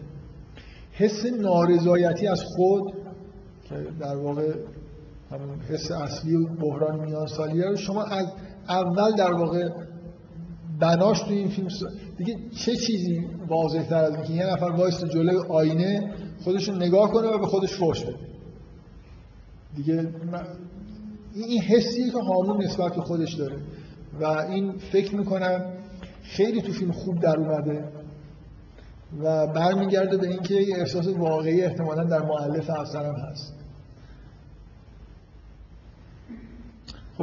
چیزی که فیلم داره بیان می‌کنه به نظر من واقعا یه واقعیت های خیلی عمیقی رو داره بیان می‌کنه. برای همینم به خیلی بر می‌خوره. آدمایی که همین ببینید من, من تصورم اینه که دقیقا تیپ روشنفکرهایی که همین جوری که کم نیستن و هنوز به اینجا نرسیدن که از خودشون بعدشون بیاد از این فیلم به شدت بعدشون برای اینکه این یه جورایی فوشایی که تو این فیلم طرف خودش داره میده به اونا داره میده. و اونا هنوز به جایی نرسیدن که این فوشا رو بشه بهشون داد. ممکنه من شنیدم که خیلی از منتقدینی که اولین برخوردشون با فیلم خیلی تند و زنند و بد بود بعدا عذرخواهی کردن. شاید این بعدا همون وقتی که خودشون دیگه به جایی رسیدن که الان این فوشا خیلی براشون شاید خودشون هم دارن به خودشون بعد بیرا میگن. یعنی تا سی سالش بوده فیلمو دیده هنوز خیلی روشن فکر بازیهاش ارزاش می‌کرده. بعد ده سال دیگه فیلمو دیده و دیده راست میگه دیگه این مثلا. من, من خیلی هم همچین چیزی که اینجا داره میگه نباید برخورنده باشه. در هر حال فیلم در واقع محتواش اینه. یه آدمی که سواد نظری خوبی پیدا کرده و الان در واقع به بحران میانسالی رسیده. ایدئالش عرفانه که بهش نرسیده و داره از خودش انتقاد می‌کنه.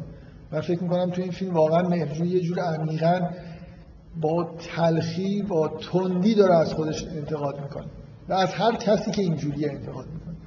یعنی شما واقعا این تلخ بودن فیلم مقدار زیادیش به این برمیگرده که واقعا فیلم مثل فحشیه که نفر داره به خودش میده. یعنی هامون تحقیر میشه تو این فیلم. شما به شدت رفتارهای نسنجیده ای ازش می‌بینید. نمی‌دونم مثل اینکه ضعفاش به سراحت توی فیلم بیان میشه روش تاکید میشه. کسی بودنش دیگه نمی‌دونم. اینکه خودش مثلا داره بررسی می‌کنه که ضعفای من از کجا میاد.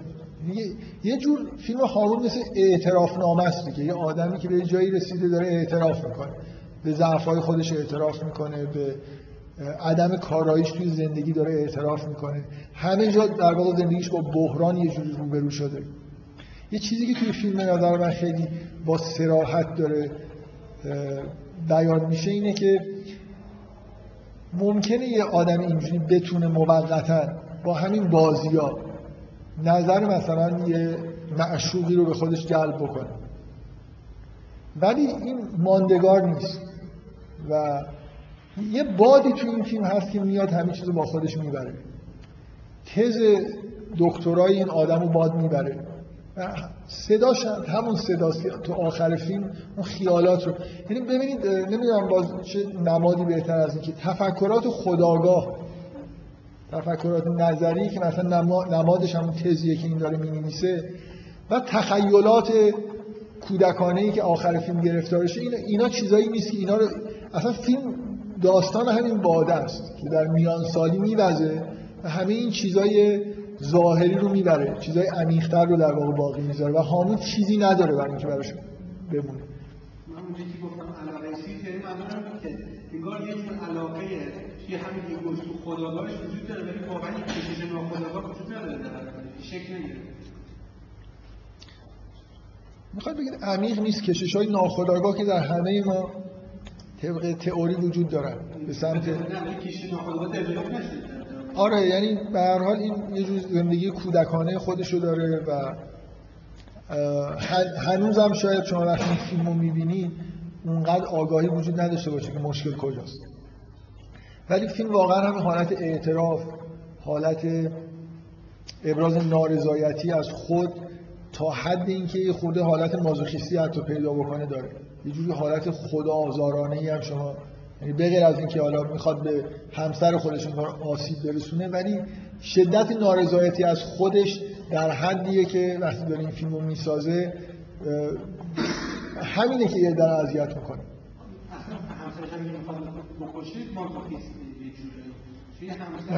کشتن همسرش که حالت سادیستی داره. من می‌خوام بگم که خودش نسبت به خودش حالت مازوخیستی داره. کسی که جلوی آینه وای به خودش فوش میده از خودش بدش میاد مثلا یه جوری و رفتاراش کلا این حالت داره دیگه. از خودش بدش میاد که مثلا آدمایی که مقابلش وای میسن ابراز قدرت می‌کنن این جان میزن یه صحنه که طرف بالاخره به زور هر چقدر سعی می‌کنه این کار نکنه اون سانتریفیوژینا رو میده که ببره بفروشه. خودش به خودش فوش میده میگه مثلا نمی‌دونم تو به گوره نمی‌دونم چی خندیدی بکش. مثلا از اینکه تحت فشار قرار گرفته یه جوری انگار چیز می‌کنه داره تشدید می‌کنه. به خودش داره باز آینه اونجا نیست. ساعت یه چیزی رو نگاه می‌کنه و بعد بیران بفهم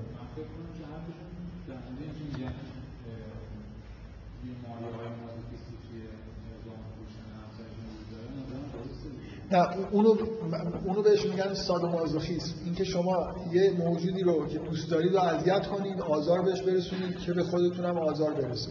من میگم اون نسبت دیگری آزار رسوندن سادیسمه ولی وقتی شما کسی رو مورد آزار قرار می‌دید دوستش دارید و خودتون هم دچار رنج میشید این دقیقا اون چیزیه که بهش میگن سادومازوخیسم که اونجا هم در واقع همین حالت هست. یعنی خودش از این کاری که داره می‌کنه یه جوری داره رنج هم می‌بره. خب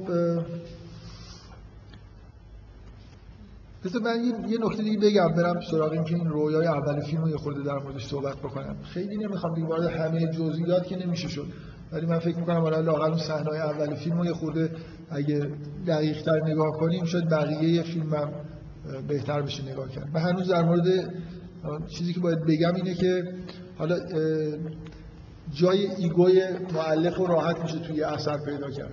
آنیما هم خیلی سخت نیست تو این فیلم پیدا بکنیم ولی بقیه اجزا کجا هستن؟ بعضی هاش اگه بشه تشخیص داد یه خورده اینجوری در موردشون در واقع صحبت بکنیم بذارید من یه این یه network wireless اینجا پیدا کرد. نمی‌دونم به چه دردش می‌خوره ولی در پیدا کرد. خب من یه نکته بگم بعد در مورد رویا صحبت بکنیم. قبول دارید که فیلم بی نهایت سیاه و بدبینانه و تلخه. در عین حالی که تنظامی آدم و میخندونه ولی واقعا تنز به معنای واقعی کلمه تنز سیاهه. یعنی یه جور کمدی مازوخیستی در واقع باز. یعنی حالتی به شما به یه چیزایی میخندید که اوج مثلا رنج این آدمه. و این مثلا به عنوان شخصیت اصلی فیلم باید مورد علاقه ما قرار گرفته باشه و خیلی هم همینجورن. نسبت به هامون خیلی سمپاتی پیدا می‌کنن وقتی فیلم رو می‌بینن. ولی یه. یه کابوسی وسط فیلم هست که دل روده یه نفر رو دارن در میارن. خود این فیلم همین کار رو کمابیش داره می‌کنه دیگه. یعنی واقعا یه حالت یه خورده سبعانه ای حتی نسبت به رنج کشیدن این آدم داره. همین که فیلم به شما اجازه ابراز احساسات نمیده یعنی همینطور این صحنه رو می‌بینید می‌تونید دوچار احساس همدردی بشید ولی فیلم یه جوری در واقع تنظیم شده با یه ریتمی پیش میره که شما هیچ جایی به حال هامون نمی‌تونید خیلی همدردی بکنید. برای خاطر اینکه فیلم اجازه نمیده. تا جایی که فیلم تموم میشه. و مثلا مثلا من واقعا فیلم رو که نگاه می‌کنم شروع فیلم تیتراژی که روی تصویر سیاه میاد با این فیلم با این موزیک وحشتناک باخ واقعا باخ موجود عجیبیه. با توجه به دوره‌ای که زندگی می‌کنه که دوره باروکه و موسیقی باید مذهبی و عارفانه باشه واقعا موسیقی های باخ چیزای عجیب و غریبی توش پیدا میشه. از نظر شدت رمانتیک بودن و سیاه بودن یه قطعه ای داره توکاتا. شاید اون اجرای اصلیش با ارگ به دلیل ناآشناییش رو بشنوی خیلی اون اثر روشون نداره. یه تنظیم یه آدم رهبر معروف ارکستر بود به اسم استوکوفسکی. یه تنظیمی از بعضی از آثار باخ برای ارکستر داره. و طبیعت اثر رو فکر می‌کنم وقتی که با ارکستر اجرا میشه بهتر می‌بینی. من توصیه می‌کنم اونایی که دوست دارن این قطعه های استوکوفسکی رو گیر بیارن. ترانسکریپسیون های باخ مثلا فکر می‌کنم اسمش هست. توکاتا رو مثلا همین این قطعه موسیقی که تو این فیلم هست خیلی فاجعه باره فضای فیلمو خیلی سیاه کرده و به نظرم میاد که انتخاب خیلی خوبی هم بوده. در بگذاریم من تاکیدم روی اینه که شما این فیلمو این شکلی می‌تونید بهش نگاه کنید یه جور بیان ابراز نارضایتی یه آدم در دوران میانسالی از زندگی و از همه چیز خودش. و از ضعف همون بادیه که در این فیلم هم میاد همه چیز با خودش میدن بذارید من همینجور که دارم حرف می‌زنم قطعه اول فیلم رو هم با هم دیگه ببینیم. من می‌خوام خود در مورد رویا صحبت کنم که چقدر رویای خوبیه. از نظر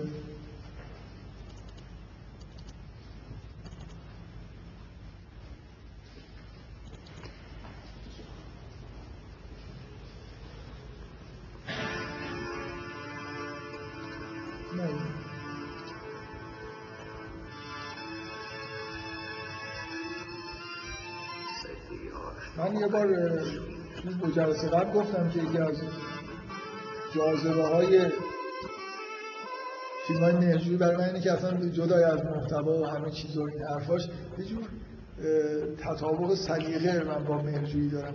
من فکر کنم این قطعه های باخ رو مثلا همین کنسرت ویالون شد اگه من بخوام یکی دو تا قطعه کلاسیک انتخاب کنم سال هاست که این حتما یکیش هست. و قبل از این فیلم رو ببینم واقعا چند تا کار باخ هست که خیلی نظرم جالبه. خب مطمئنا مهرجوی خودش این رو دوست داره که ازش استفاده کرده میشه این رویای اول فیلم همونطوری که باید آدم انتظار داشته باشه کلا محتوای فیلم توش یه جورای خلاصه شده. این این که فیلم در مورد این آدمه. آدمی که از سمت دریا داره به سمت ما میاد و آخر فیلم هم اینجوری به این دریا برمیگرده. این درختها و این محیط به اصطلاح سرد و درخت های برگی که نماد این بیحاصلی زندگی هستن. کل, کل این قسمت در رویای اول مثل اینی که شما رو داره آماده می‌کنه برای اینکه فیلم رو نگاه کنید فیلم درباره همین آدمه که داره میاد و زندگی بی سر و سامانش با همه این آدمایی که اطرافش هستن اینجا میان یه جور شروع فرودی در واقع رد میشن. به اضافه موجودات خیالی موجوداتی که آشنا نیستن. و کلا این رویا چی می‌بینیم که این آدما دارن میرن دیگه داریم به یه سمتی میریم دارن میرن که یه فیلمی ببینن. که یه پرده بزرگی بالای همون تپه داره قراره به نمایش در که چیزی که توی این فیلم می‌بینید اول خود همین آدما هستن. خود هامون و این اجزای درونیش که حالا به صورت این آدم ها داره نمایش داده میشه. اصلا میگم مهدی ادعا کرده که این رویا رو واقعا همچین رویایی دیده و ساخته. این این رویا رویایی اصلا ساخته شدن فیلم هامونه.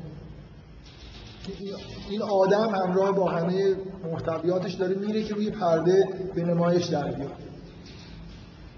و اون اتفاقی که روی پرده میفته و به عالم واقع کشیده میشه ظهور اون دیو حالا شیطان موجوده که عظیمی در واقع اینجا به اون شکل در که میاد و همسرش رو با خودش میاد ما قراره که فیلمی ببینیم که یه همچین محتوایی داره واقعا. قرار این آدم رو با همه اطرافیانش که به نوعی در واقع اجزای درونی خودش هستن به ما نمایش بدن صورت سینمایی. و همراه نکته اصلی که پیش میاد اینی که همسر خودش رو قرار از دست بده. یه دیوی قرار بیاد و همسرش رو بدن.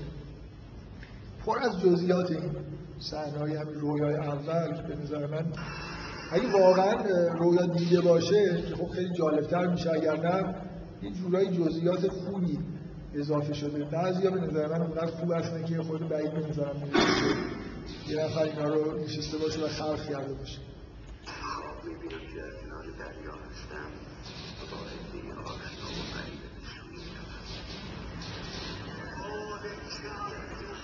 این طبق معمول که در رویاهای این آدم همیشه وکیل همراه با هم مادر همسرش در واقع داره میگن که اینا, با هم دیگه تیم هم دیگه که قراره که این خیلی جالبه. این کتاب ترسولارز کیرکگور دستش گرفته ولی داره یه شعر عاشقانه ایتالیایی می‌خونه.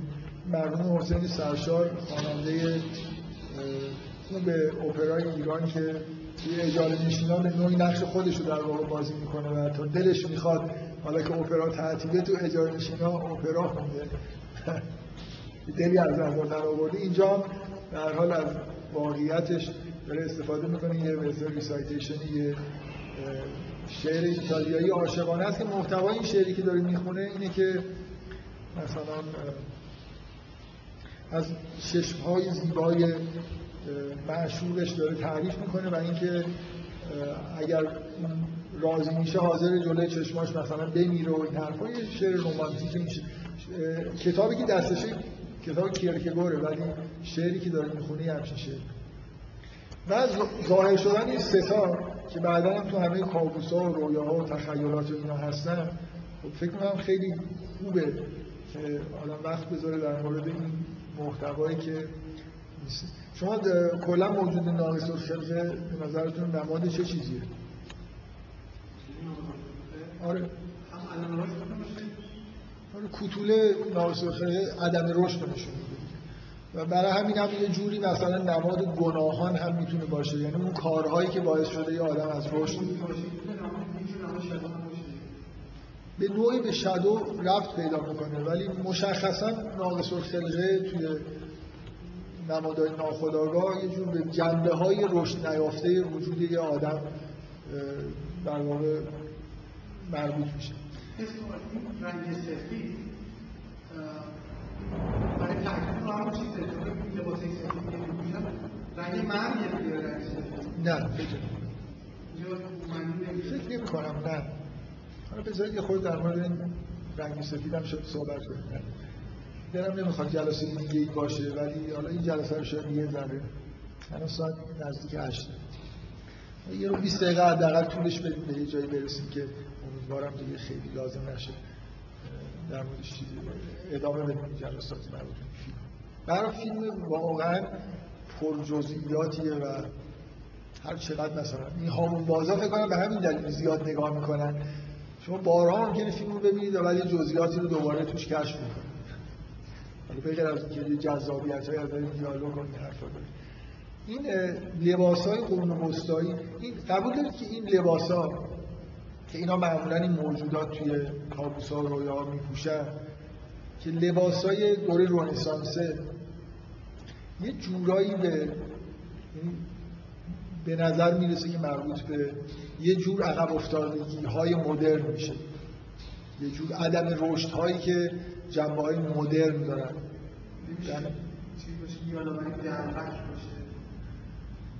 فکر نمی کنم فکر نمی کنم تو فیلم نامه هم مثلا وقتی توصیفشون می‌کنه میگه در لباس های قرن 16 لباس های تلقک تلقک و هزار جور میشه نشون داد. با لباس. این دقیقا اون چیزیه که آدم یاد مثلا ایتالیای دوران مثلا تاجر ونیزی و اینا این تیپ لباس پوشیدن جایی که در واقع مدرنیسم شروع شده دیگه دوره رنسانس. من دارم فکر نمی کنم اینا خیلی آگاهانه انتخاب شده باشه. واقعا هیچ بعید نیست که رویایی با همچین محتوایی با بعضی از جزئیات وجود داشته باشه. فکر می‌کنم عدم رشد هامون به معنای واقعی کلمه توی فیلم برمیگرده به همین روشن فکر بازی و توجه زیادی که تو دوران مدرن به خداگاهی وجود داره. اصلا چرا چرا این تیپ آدمای روشن فکر به رشد واقعی نمی‌رسن؟ دقیقا برای خاطر اینکه روی مسائل نظری بیش از اندازه فشار الان وجود داره. یعنی آدما یه جوری میرن به جای اینکه زندگی بکنن اینکه هی کتاب بخونن و مطالعه بکنن. این پدیده مدرنه دیگه. قبلا که همچین پدیده وجود نداشته. به این دلیل که با محتوای فیلم یه جور سازگاری داره من ترجیح میدم که این کوتوله ها رو که همیشه ظاهر میشن و این جنبه های رشد نیافتگی که مربوط به همین تمایلات مدرنیستی آدما و مثلا یه آدم روشن فکر در واقع به اینا مربوط میشه بدونم اینکه دنبال یه آدمی هستن که داره شعر ایتالیایی می‌خونه اینا یه جوری به این مسئله رو یه جوری یه لینکی بین این چیزی که شما دارید می‌بینید با تمدن غرب ایجاد می‌کنه. ایتالیا به عنوان منبع مدرنیسم و رنسانس. محشید خب محشید که خب چیز نداره دیگه. که به اصطلاح آنیمای یه آدم معطوف به معشوق خودشه قراره که ما اینجوری در واقع به این شخصیت نگاه بکنیم. با این جمع زنهایی که همراهش هست که حالا دلیل اینکه یه جمعیتی هستن چیه خیلی شبیه به همون دلیلیه که توی فیلم های فیلمی توی تخیلات اینا زنها به صورت جمعیت ظاهر میشن. این موضوع که شما اینجا در حالی که همه دارن اینجوری راه میرن محشید با همراهاش در حال یه جور حرکت مثلا پرشور شیطنت آمیزی می‌بینید خب این خیلی با آنیما بودن محشید سازگار به دلیل اینکه واقعا چیزی که آنیما توی زندگی مرد داره همین حالت به اصطلاح شور زندگیه. می‌خوام بگم این این صحنه ها حالا اگه طراحی شدن یا واقعا توی رویا بودن خیلی با محتوای شخصیت محشید و رابطش با هامون سازگار. به اضافه تا اینکه خلاصه می‌رسن به یه جایی دیگه فکر نمی کنم جزئیات خاصی باشه. همین شخصیت ها رو شما می‌بینید که خودشون رو در واقع روی پرده دارن می‌بینن. این این واقعیتیه که بعدا ما خودمون در واقع همه همه این آدما رو به یه معنایی رو پرده سینما می‌بینیم مثل یه نمایش. شدن نکته مهمتر اگه شما بخواید بگید چرا اینجا یه پرده سینما توی این رویا وجود داره اگه واقعا اینو به صورت رویا نگاه بکنید اینه که اون موجود غیر واقعی ماورای طبیعی که اینجا ماورای طبیعی نگیم غیر طبیعی که اینجا ظاهر میشه که مثلا حالت دیو جن چه چون سم داره شاید توی در فرهنگی ما مثلا این جن باید حساب بشه این موجود از توی پرده سینما در میاد. به یه دلایلی گاهگداری توی خوابها ما وقتی که می‌خوایم یه چیز خیلی غیر قابل تحمل عجیب و غریب ببینیم می‌بینیم که داریم مثلا فیلم نگاه می‌کنیم و اون اتفاق داره میفته که این هیچ معنیش نیست که جدی نیست اتفاقا برعکس. یه جور سانسور مدرن دیگه. یعنی ناخداگاه یه چیزی رو از جدیت شما یه غول می‌خواید ببینید به اگه همینجوری تو رویاتون ظاهر بشه ازش میترسید. ولی اگه توی رویا توی پرده سینما ظاهر بشه دیگه خیلی نمیترسید چون مثل یه چیز غیر واقعی میمونه. به حال یه کارکرد این پرده سینما توی این رویا اینه که از توشون دیو ظاهر میشه هرچند بعدا واقعی میشه و واقعا نقشی رو می‌بره. این دیو چیه؟ شما انتظار دارید که یه موجود دیو مانند توی رویاتون ظاهر بشه به چی اشاره کنید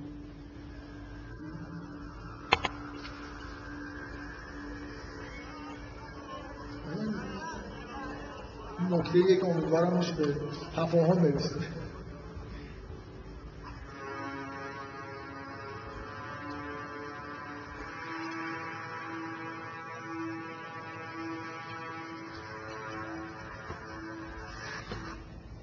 انتظار دارید چی رو نشون بدید؟ یه باشه.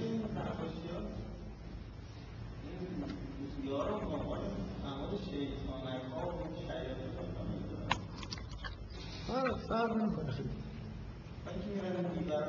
آره خوبه دیگه.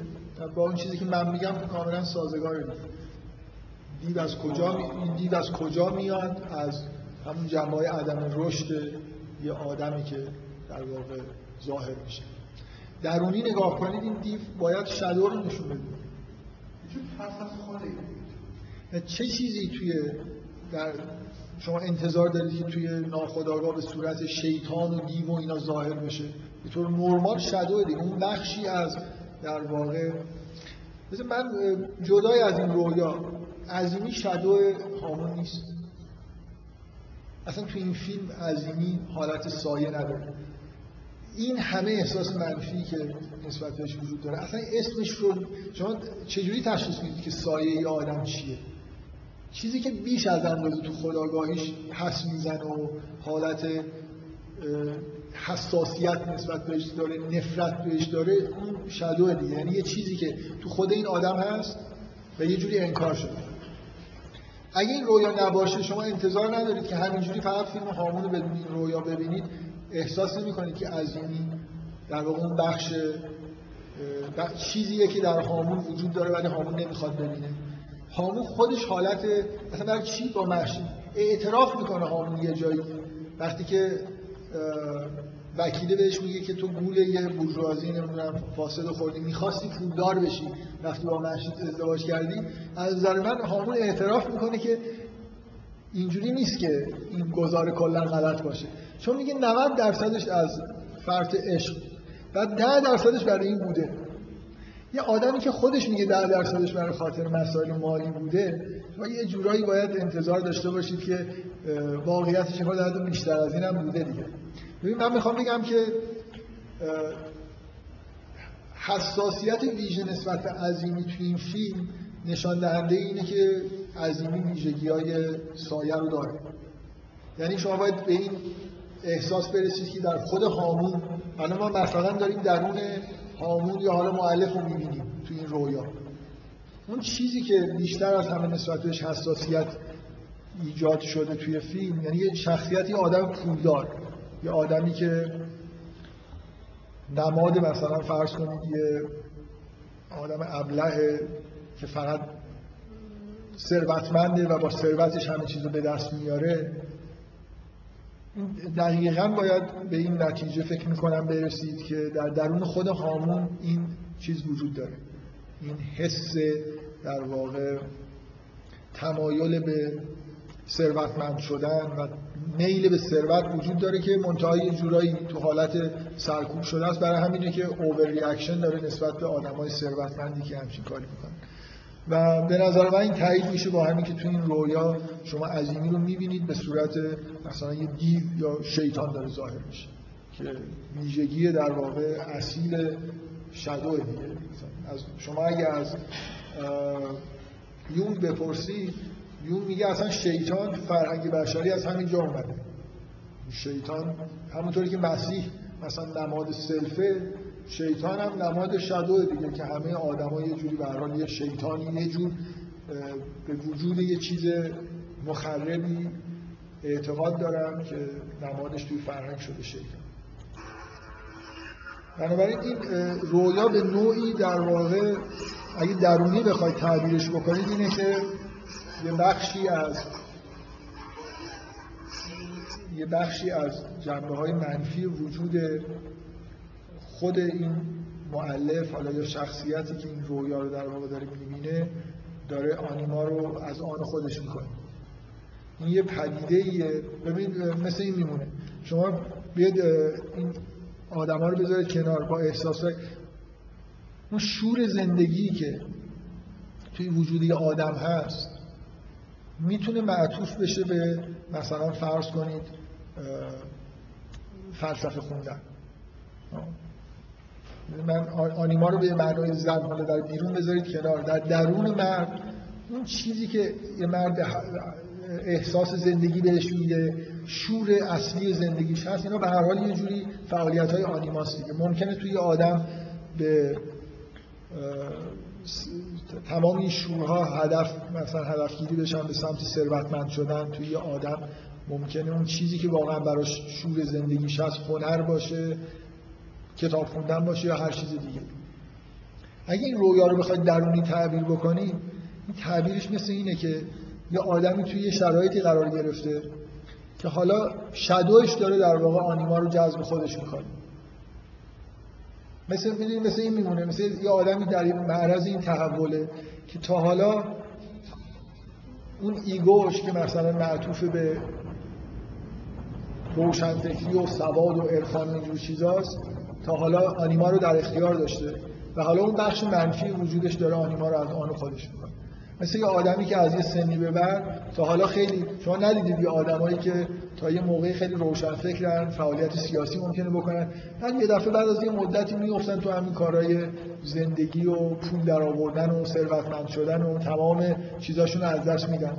شور و شوقای دورای جوانی خودشون از دست میدن. ممکنه؟ و من آدمایی می‌شناسم که دوران جوانیشون کمونیست بودن. تمام مدت مثلا از کارگرها حمایت می‌کردن. الان 50 60 سالشه طرف خودش سرمایه‌داریه که ممکنه تو کارخونهش پوست کارگر رو هم بکنه این این دقیقا این نیست که طرف انگار اون شور و شوق زندگیش از یه جنبه هایی که در حالی که این آدما تو خداگاهیشون همچنان روشن فکر میمونن. یعنی یه جورایی همه این چیزها رو توجیه می‌کنن. من, من فکر می‌کنم این رویا یه جور در واقع جذب رویا کابوس جذب آنیما توسط شادوه و فکر می‌کنم توی این فیلم عظیمی یعنی این تمایل به ثروت و پول پرستی و این حرفا به نوعی در واقع جنبه های شدویی خود همین شخصیت هامون و معلف رو داره نشون میده. گفتم امیدوارم سرش به توافق برسیم. برای این فکر کنم خود توضیح دادن این قسمتش سخت بود. من خیلی هم چیزی ندارم. فکتای قوی ندارم که بخوام اینو ثابت بکنم غیر از این که این شخصیت توی رویا به صورت شیطان داره ظاهر میشه. می‌بینید کسایی که میرن میارنش همون جنبه های در واقع عقب افتادگی خود این شخصیت هستن که یه جوری انگار کمک می‌کنن که این فعل و انفعال داره انجام میشه. و این اتفاقی که بعدا توی زندگی به طور طبیعی هم این شکلی حالا در محیط بیرونی هم داره میفته که واقعا زنش داره جذب یه موجودی میشه که پول پرست ولی می‌تونه در واقع نشان دهنده یه حرکت داخلی هم باشه. و روانکاو این رویا.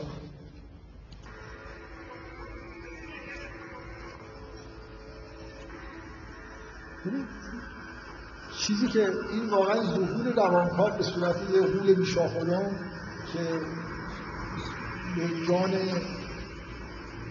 حاموز رو دست می‌کنه نمی‌دونم چه تعلیمی دارید از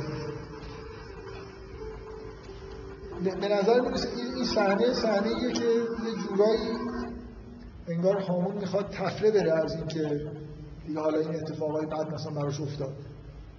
آنیماش رو یه شیطانی اومد برد اینم رفت اونجا دید که خب نمی‌تونه بره داره برمیگرده. این جمعیت اینجا مثلا یه جورایی دارن مسخرهش می‌کنن تشویقش می‌کنن که برو مثلا زنتو نجات بده.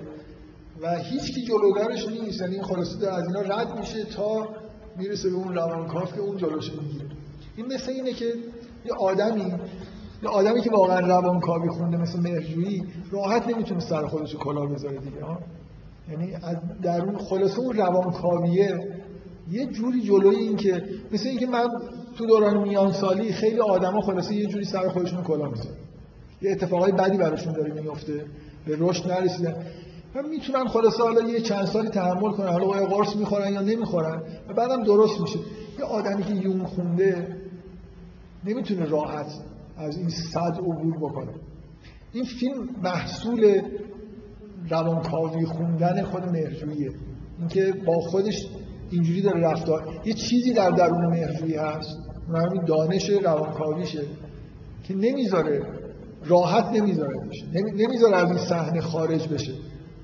و مثل خیلی آدما که فکر کنم همه آدما اصولا اینجوری که تو دوران میان سالی یه همچین بلاهایی در درونشون سرشون میاد و موفق به فرار میشن. خلاص حالا یه جوری خودشون رو توجیه می‌کنن. چیزی که شما توی تمام طول فیلم این حالت هامون رو می‌بینید که داره خودش رو انگار تحلیل می‌کنه. با خودش فکر می‌کنه که ضعفش از کجا میاد با همه آدما که اینجوری نیستن. این رویاهای خودش رو یادداشت می‌کنه. این حالت خودکاوی اون چیزی که بیشتر از همه داره آزار میده این آدم. برای خاطر اینکه نمی‌تونه در واقع از این واقعیت که در درونش داره اتفاق میفته یه جوری جدا بشه.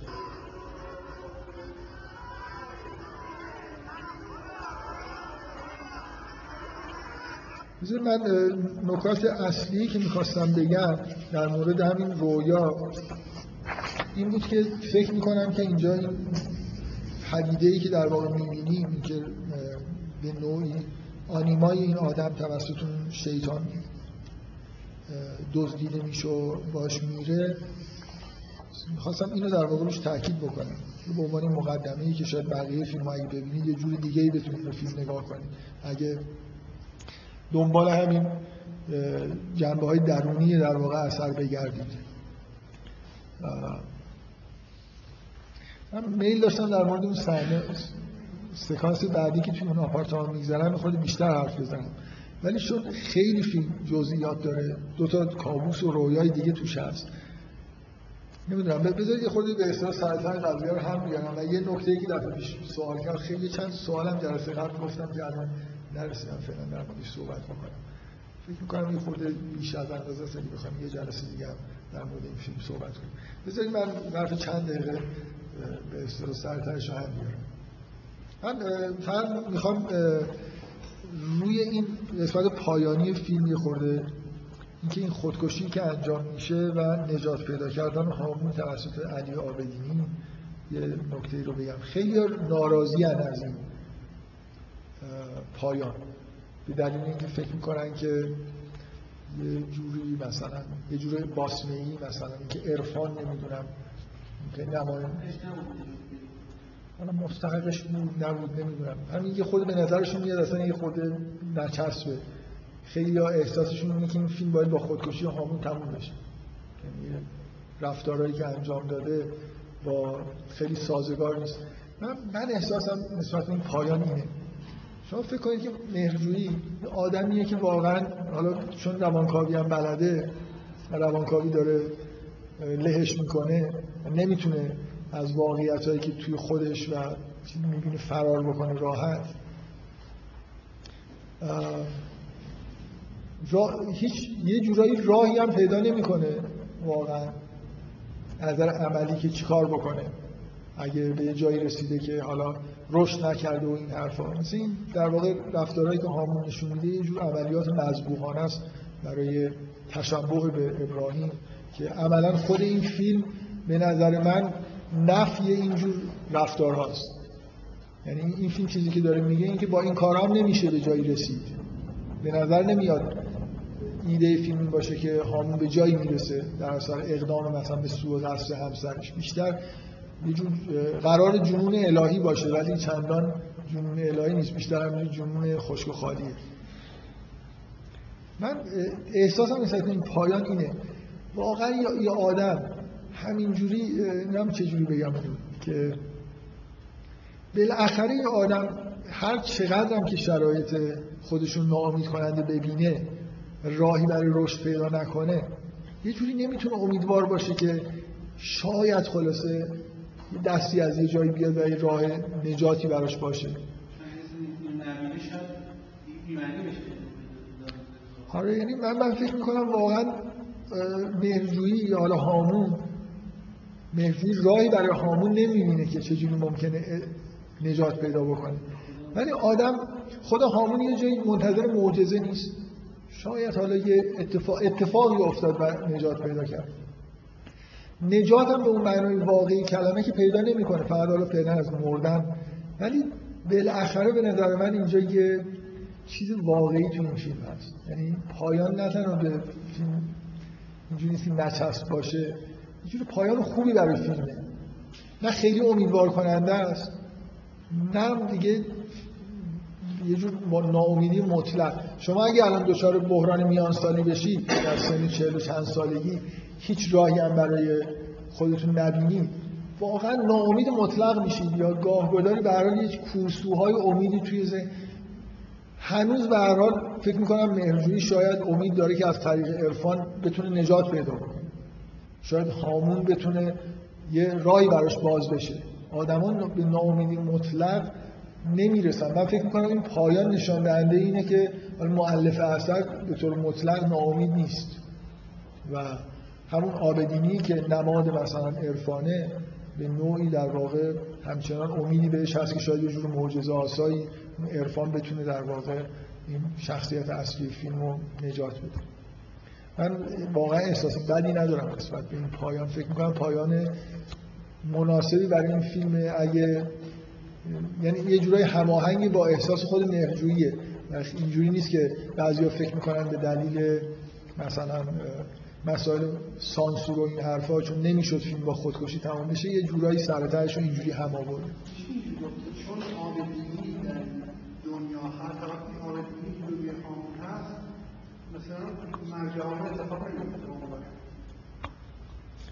همه چیزش هم از دست بده همچنان به هر حال اون امیده براش هست. بعضیا میگن که این نجات نیست چون باید بره زندان. اصلا تو فضای فیلم مهم نیست که این آدم زندان بره یا نه. شاید زندان براش خوبم باشه. یعنی خیلی نگاه عجیبیه. یه نفر بگه که چون شلی کرده به همسرش و میفته زندان پس بدبخت شده. فضای فیلم اینجوری نیست.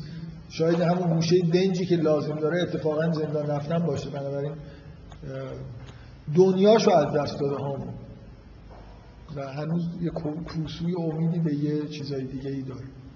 من یه چیز آخر جلسه گفتم بذارید اینو بگم و تموم بکنم. من اون سوالایی هم کردم و فرض می‌کنم که شما خودتون دوباره می‌تونید فیلم ببینید و یه جوابایی براش پیدا کنید. امیدوارم. من یه چیزی گفتم که عشق به همسر و آنیما برای مرد یه جوری توی لولی به احساسات سیاسی و اینا مربوط میشه. و آیا این فیلم نه به طور عمدی یا خدا ناخداگاه اصلا شما وقتی یه داستان عاشقانه می‌بینید ربط پیدا نمی‌کنه به مسائل سیاسی. ربط پیدا می‌کنه یا نمی‌کنه معنیش نیست که عینا باستاب سیاسی داشته باشه. من چیزی که می‌خوام بگم همینجوری خیلی هم روش تاکید نمی‌کنن ما قبل از انقلاب یه مجموعه فیلم داریم که موضوعش اینه که یه مرد سنتی که مثلا معمولا نقششو فردین بازی می‌کنه یا بعدا در یه نسل بعدترش به روز موسیقی بازی می‌کنه عاشق یه دختر از یه خانواده ثروتمند میشه. و معمولا اون فیلم ها اینجوری تموم میشه که خلاصه اینا به هم دیگه می‌رسن ولی اینکه غیر واقعیه اگه یه خورده سیاسیش بکنی این مثل یه جور آرزوی نهفته قشر سنتی برای دست پیدا کردن به قدرت. از ثروت از طریق سیاسی. مثل مسلط. عشق یه جوری عشق به زن مثل و میل به تصاحبش مثل میل به تصاحب ملت می‌تونه در واقع ملت یه جور چیز داره دیگه. جمعیت که توی کشور زندگی می‌کنن به دلیل حالت انفعال و هزار تا دلیل دیگه یه جور جنبه های آنیمایی برای مرد داره. من این مثالی زدم که خیلی فیلم ها هستن اما ظاهرش عاشقانه است ولی ربط داره به مسائل مربوط به اصلاحات و این حرفایی که توی ایران اتفاق افتاده. من یه احساسی دارم که برای دارم اینو بیان بکنم خیلی نمی‌خوام وارد جزئیات بشم. فکر می‌کنم اون فیلم های انبوه فیلم هایی که در قبل انقلاب ساخته می‌شد یه جور نشان دهنده این بود که توی ناخودآگاه جمعی ملت بخش سنتیش یه میل به سلطه سیاسی وجود داره. حداقل یه جور اون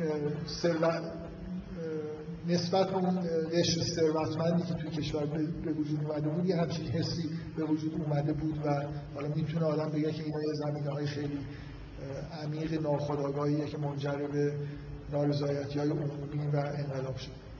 این فیلم ادامه اون فیلم ها نیست که حالا ازدواج کرده بیاد ببینید چی شد. قبل انقلاب معمولا اون ازدواجی که صورت می‌گرفت این تموم می‌شد. این فیلم مثل اینه که حالا یه پسر یکی از همون پسرهای فقیر جنوب شهریه که خونش می‌بینید کجاست دیگه خونه مادریش مثلا در کوچه پس کوچه های پایین شهره. این موفق شد با یه دختر پولدار ازدواج بکنه.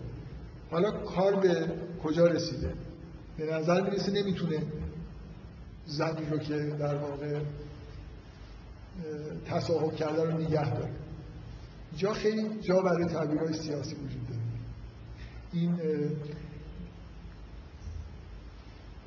اینکه به طور مداوم هامون در طول زندگیش از یه حالت روشنفکرانه به یه حالت عمیقا سنتی به اصطلاح چیز پیش میره در طی دوران زندگیش.